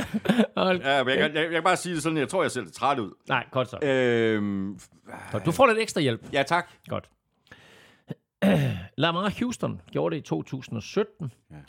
Joe Washington gjorde det for Redskins i 84. Ken Houston gjorde det for Oilers i 71. Og Mark Washington gjorde det for okay. Redskins i 1970. Jeg synes, du betoner... Øh, det, det er ikke så meget det her med Oilers, det er mere sådan noget med Washington, og det er London. Og det er, det er rigtigt. Så Drake London, ja. han scorede i weekenden i London. Ja! Så de andre har scoret, altså der, hvor de hedder det, Det samme som byen, Was, yes. Was, Washington har scoret i Washington, og Houston har scoret i Houston. Eller hvad er det, er det, er det det? Det er den mest ligegyldige stat, og lige mest ligegyldige quiz nogensinde. Den er sjov. Det Den er, er- den er det er kun sket fem gange i Super Bowl-æraen, at en spiller Sådan har nogle scoret. quizzer vil jeg have flere. De er sjove. jeg blev lidt træt Men Drake London gjorde det i London. Åh, ja, det var meget god. Det var ja. meget sjov. Nå, øh, det var godt, du lige øh, gav mig ja. lidt øh, hjælp der. Nå, ved du hvad, så var der jo øh, det sidste spørgsmål, øh, som jeg stillede dig. Øh, Ja. ja. Og det handlede om Christian McCaffrey. Han er Ja. øh, kommet i, i fornemt selskab efter endnu en stor præstation i weekenden. Nu er han del af en eksklusiv klub, bestående af tre spillere, som alle har øh, 600 scrimmage yards mm. eller mere, Ja. og syv eller flere touchdowns Ja. i de første fire kampe Ja. i en sæson. Hvem er de to andre? De to andre, godt. Øhm, jeg spurgte jo ind til en Seahawks-spiller, det var selvfølgelig Sean Alexander. Ja. Jeg håbede på, var på den liste, men ja. det, var det, det var han ikke. Nej. Øhm, så vil jeg sige, at øh, vi kigger på, altså, og Marcel Falk tror jeg heller ikke det er, fordi han var en del af det oprindelige mm, quizspørgsmål, mm, så korrekt. vi er ude i en Priest Holmes. Det er et godt bud, men det er ikke rigtigt. Nej. Nej. Så er vi ude i en, måske en anden uh, Chiefs-spiller. Hvad hed han? Han hed, øh, han hed ikke Lamar, hvad hed han? Han hed Larry Allen. Ja, det er også et godt bud, men det er også forkert. Ladinian Tomlinson. Og også forkert. Walter Payton. også forkert. Emmett Smith. Ja! Emmett Smith! Ja! ja! For Cowboys i 1995. Sådan. Ja. Nå, Så skal du have fat i... Øh... Åh, hvad skal jeg give dig af hjælp her? Trøjenummer. Er du god til det? nej. Spil med nummer 32. Spiller nummer 32. Han blev kåret til MVP tre gange. Browns. Ja, ja, ja. Altså, MVP tre gange. Der er kun én running back gennem tiden, der er gået til MVP tre gange. Så kom så med ham da. Jamen, det er, hvad hedder han? Øh, ikke Larry Brown, hvad hedder han? Det er så tæt Jim, på. Jim Brown for Jim pokker. Brown. Ja, ja. Ja, præcis. Det er godt. Nå. Okay, Nå, men så skulle vi jo lidt tilbage i tiden jo. Jo, jo. Ja, ja, okay. Nå, Jo, jo. så det, det er de to eneste. Emma Smith og Jim Brown. Det er fuldstændig korrekt. Pænt selskab, han er kommet i, Christian Det McCaffrey. kan man da roligt ja. sige. Godt, øh, nu skal vi have sat vores øh, picks til øh, femte spilrunde. Øh, først der skal vi lige øh, have den øh, sædvanlige status. Du vandt runden 11-9. Halløj, taler. Ja, ja. Hvad skete der der? på mig. Samlet stilling er nu Ja. ja. 43-39 Sådan. til mig. Ja. Spillerunde 5. Uh, vi har altså øh, fire hold, der sidder over på uh, bye week. Det er Browns, Chargers, Seahawks og Buccaneers, og det betyder med andre ord, at der kun er 14 kampe i den uh, kommende spillerunde. Uh, vi tager dem fra en ende af, og vi lægger selvfølgelig ud med Thursday Night-kampen mellem Commanders og Bears, og skal vi ikke bare gå med hjemmeholdet her? Eller tager du chancen? Du tager Nej, det gør jeg ikke. chance. Nej, det gør jeg ikke. Jeg er nødt til at gå med Commanders. Øhm, men jeg synes, der var positive aspekter i det Bears, de viste mod Broncos, men det er måske også, fordi Broncos forsvar er noget dårligere, end jeg egentlig havde regnet med, at de var. Øh, så vi siger Commanders. Ja. Øh, så har vi London-kampen. Bills Jaguars. Bills, Jaguars. Øh, jeg så Jaguars spille i weekenden. De bliver bedre som hold, men det her Bills-mandskab er fuldstændig vanvittigt. Og måske faktisk lige nu det bedste hold i hele NFL. Så jeg siger Bills. Jeg siger også Bills. De er i hvert fald det bedste hold i AFC. Øh, ja, jeg ved godt, hvor du vil hen med den kommentar, men, men det er lidt interessant, ikke? Men altså, det er de jo nok. Ja. Øh, Falcons Texans, det synes jeg faktisk er spændende at opgøre Ja, det her. ja. Nu har Texans vundet to træk. Ja, det er vildt. Ikke? Jo. Hvem havde set den komme? De har rent faktisk øh, fået sat nogle point på tavlen, og... Øh... Ved du hvad, jeg, jeg tror simpelthen, jeg går med Texans. Du går med Texans. Ja. Øh, det lidt interessante ved øh, AFC South, der indeholder Colts, Jaguars, Texans og Titans, det er, at alle fire mandskaber er 2 og 2. Ja. Nu spiller de så Texans mod Falcons, og inden sæsonen, der vil jeg selvfølgelig have sagt Falcons. Falcons er på hjemmebane. Dennis Ritter taber ikke på hjemmebane. Altså, jeg burde sige Texans. Jeg siger Falcons. Okay. Du har simpelthen også en god fornemmelse med Texans her. Jeg tror, jeg, jeg, jeg tror Texans vinder, men nu siger jeg Falcons. Okay. Jamen, så er du også selv ude om det. Ja. Lions Panthers. Lions. Lions. Colts Titans. Ja, det er jo en spændende kamp, ikke? Det er det. Ap- Apropos det her med, at alle er 2 og 2 i AFC South. Ja, øhm, ja men prøv at høre. øhm, Titans har et godt forsvar. Øhm, men jeg tror ikke, det er nok til at vinde, så jeg siger Colts. Godt, så siger jeg Titans. Godt. Øh, Dolphins Giants. Dolphins. Dolphins. Patriots Saints. Saints. Saints. Steelers Ravens. Ravens. Ravens. Cardinals Bengals. Wow. Øh, Cardinals har virkelig overrasket positivt. Bengals har virkelig overrasket negativt. Bengals er 1 af 3. Bengals er spået til at komme meget, meget længere end Cardinals. Bengals skal vinde den her kamp, ellers er sæsonen jo dybest set slut. Og det er så... Jeg, jeg, siger, jeg siger Bengals, og udelukkende af den øh, årsag. Ja. Jeg For jeg synes ikke, de spiller bedre end Cardinals. Jeg siger, jeg siger Cardinals. Og det, Ja. der er så vildt, det er, at vores første NFL-tur med gul klud til USA er her den kommende weekend. hvor, de, hvor, hvor folk skal til Arizona først. Mm. Om søndagen og se Cardinals på Bengals. Og vi har jo solgt turen på, på, på to ting med den kamp. Hey, du skal se øh, en af Super Bowl-favoritterne Bengals mm. imod Arizona Cardinals, der har Hjalte Froholt. Ja. Vi har jo ikke fortalt noget om, at Cardinals rent faktisk kan gå hen og vinde den her kamp, og at Bengals er i krise. Det er sådan lidt vildt. Dagen efter det skal de så i øvrigt til Las Vegas øh, og, øh, og, og se Raiders hjemme mod Packers. Stærkt. Øhm, men Det er Monday Night øh, kampen. det er Monday Night-kampen. Øhm, jeg, siger, jeg siger Cardinals. Wow. Ja. Rams Eagles. er jo ganske, ganske sjov. En øh, rematch af, øh, jeg vil sige, NFC-finalen passer ikke, eller var det det? Jeg kan ikke gå Anyway, Rams Eagles. Um, Ja, så Eagles er ubesejret. Jeg synes ikke, de er imponeret. Øh, øh, Rams har til gengæld imponeret. Øh, der er virkelig i gang i nogle spændende ting, øh, må man sige, med Sean McVay, der bare er en kanon øh, head coach. Jeg tror, Eagles de øh, strammer skruen her. Jeg siger Eagles. Men jeg er meget i tvivl. Øh, Det må jeg ja, sige. Ja, ja. Um, jeg tager en... Øh, ah, det er jo dumt. Nej, jeg siger Eagles også. Jeg vil have sagt, at jeg tog en chance. Jeg vil, jeg vil, grunden til, at jeg tage en chance, det er, fordi jeg tror, at Eagles indvendige offensiv linje, selvom de har Jason Kelce, ja. men jeg tror, at de får svært ved at håndtere Aaron Donald. Ja. Så øh, ja. Men vi siger begge to Eagles. ja, jeg siger Eagles også. Broncos Jets. Jets. Jeg siger også Jets. Vikings Chiefs. Oh! ja, Ja, jeg siger Chiefs. jeg siger også Chiefs. For Niners Cowboys. Brav af en kamp. Brav, Jamen, de er to gamle arvefjender, ikke? Ja, Jeg, jeg siger 49ers. Øh, Det er ikke fordi, altså, men Cowboys er, er et stærkt hold, øh, men, men øh, seriøst, hvis du, hvis, du, hvis du kigger på deres sæson indtil videre, ja. hvem har de slået? Hvem? Jets, ja, ja. Giants, Altså, hvem snakker vi om nu? Cowboys. Ja.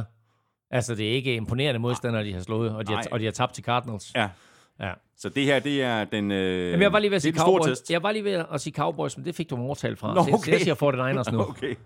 Øh, og så har vi altså øh, den sidste kamp, det er selvfølgelig Monday Night-kampen Raiders mod Packers. Ja, jeg siger Packers. Ja, jeg siger også Packers. De skal også til i gang nu. Ja, det skal de. Men altså, øh, det skal Raiders på sin vis også, og de er på hjemmebane, og det er Monday Night Football. Um, men altså, nu må vi se, hvem de overhovedet stiller op med som quarterback. Ja, ja. Uh, om det bliver Aiden O'Connell eller de skifter til Brian Hoyer, eller Jimmy Garoppolo, han er klar. Og så må vi se også, uh, hvordan uh, Packers de kommer tilbage efter det her nederlag til, uh, til Lions. Uh, Packers har jo, i og med at de spillede torsdag, så har de jo faktisk uh, 11 eller 12 dages pause Ja. mellem de her to kampe. Ja, Så det er en sådan lille bye week, en, en faktisk. lille ja. bye week. Ja. Og så har vi vores nye uh, one-to-watch. Uh, hvilken kamp anbefaler vi i det tidlige vindue uh, søndag, og hvilken kamp anbefaler vi i det sene vindue? Altså jeg vil Øh. sige, der er jo fodbold i dit fjernsyn fra kl. 15.30, så jeg synes jo helt sikkert, man skal se Bills Jaguars allerede kl. 15.30, fordi øh, det er to gode mandskaber, øh, men Bills er måske bare en klasse for sig lige nu, så, så se helt sikkert den.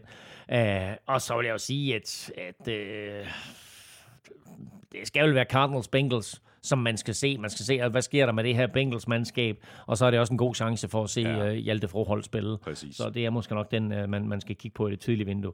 Og så er det sene vindue, altså selvfølgelig Vikings Chiefs, øh, kæmpe kamp. Øhm, og grunden til, at jeg ikke siger Fort Niners Cowboys, det er, fordi Det er de først spiller det- 0 det- 0-22. Det er, det Sunday, sene vindue. det, det er Sunday night. Men ellers så vil jeg sige, uh, Vikings Chiefs kl. 22.25 er one Ja, to det, watch. det, det er et rigtig godt bud. Tak for det, Elming. Øh, Fornøjelse som altid. Og i lige mod, øh, det, var, det var endnu en øh, vild spillerunde. Helt vildt. Og øh, det fortsætter bare, det her NFL noget. Det er fantastisk underholdning, uge efter uge.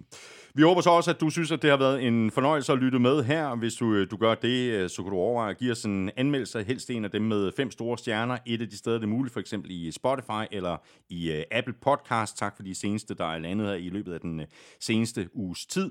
Du kan også støtte os med et valgfrit beløb, hver gang vi uploader en ny episode, og det kan du gøre på tier.dk eller via det link, der ligger øverst på nflshow.dk. Det skulle du tage at gøre. Øh, dels er du med til at sikre dig, at vi kan fortsætte med at lave showet, og samtidig giver du så også lige dig selv chancen for at vinde et øh, gavekort på 500 kroner til fanzone.store. Vi trækker lod hver eneste uge hele sæsonen. Hvis du vil i kontakt med os, så kan du række ud efter os på både øh, X, Facebook og Instagram, og du kan også fange os på mailsnablag.nflshowet.dk. Følg Elming på X på snablag NFLming. Mig kan du følge på snablag Thomas Kvartrup. Husk at støtte vores gode venner og faste samarbejdspartnere fra Tafel og Odset fra Danske Licensspil. Og i forhold til Odset, Husk, at man skal være minimum 18 år og spille med omtanke. Har du brug for hjælp til spilafhængighed, så kontakt Spillemyndighedens hjælpelinje Stop Spillet eller udluk dig via Rufus. Regler og vilkår gælder. Det gør de nemlig, og øh, så skal vi også huske at sige øh, tak til øh, BookBeat for at være med os igen i dag. Husk, at du kan få gratis adgang til over 800.000 titler i 60 dage, og det kan du, hvis du signer op på bookbeat.dk-nfl. Det var alt for i dag. Kæmpe stort tak, fordi du lyttede med. Vi høres ved. NFL-showet er produceret af Kvartrup Media, der også producerer PL-showet, Golf-showet og Born Unplugged. PL-showet giver dig alt, du skal vide om Premier League hver mandag. Hver tirsdag morgen, der er der en frisk omgang Golf-showet, og fredag er der som altid en ny omgang dansk politik i Born Unplugged. Husk også Vel Europa-podcasten, hvis du er til cykelsport. Elming og jeg er tilbage igen næste uge med en frisk omgang NFL-showet. Ha' det rigtig godt så længe. Hold odds.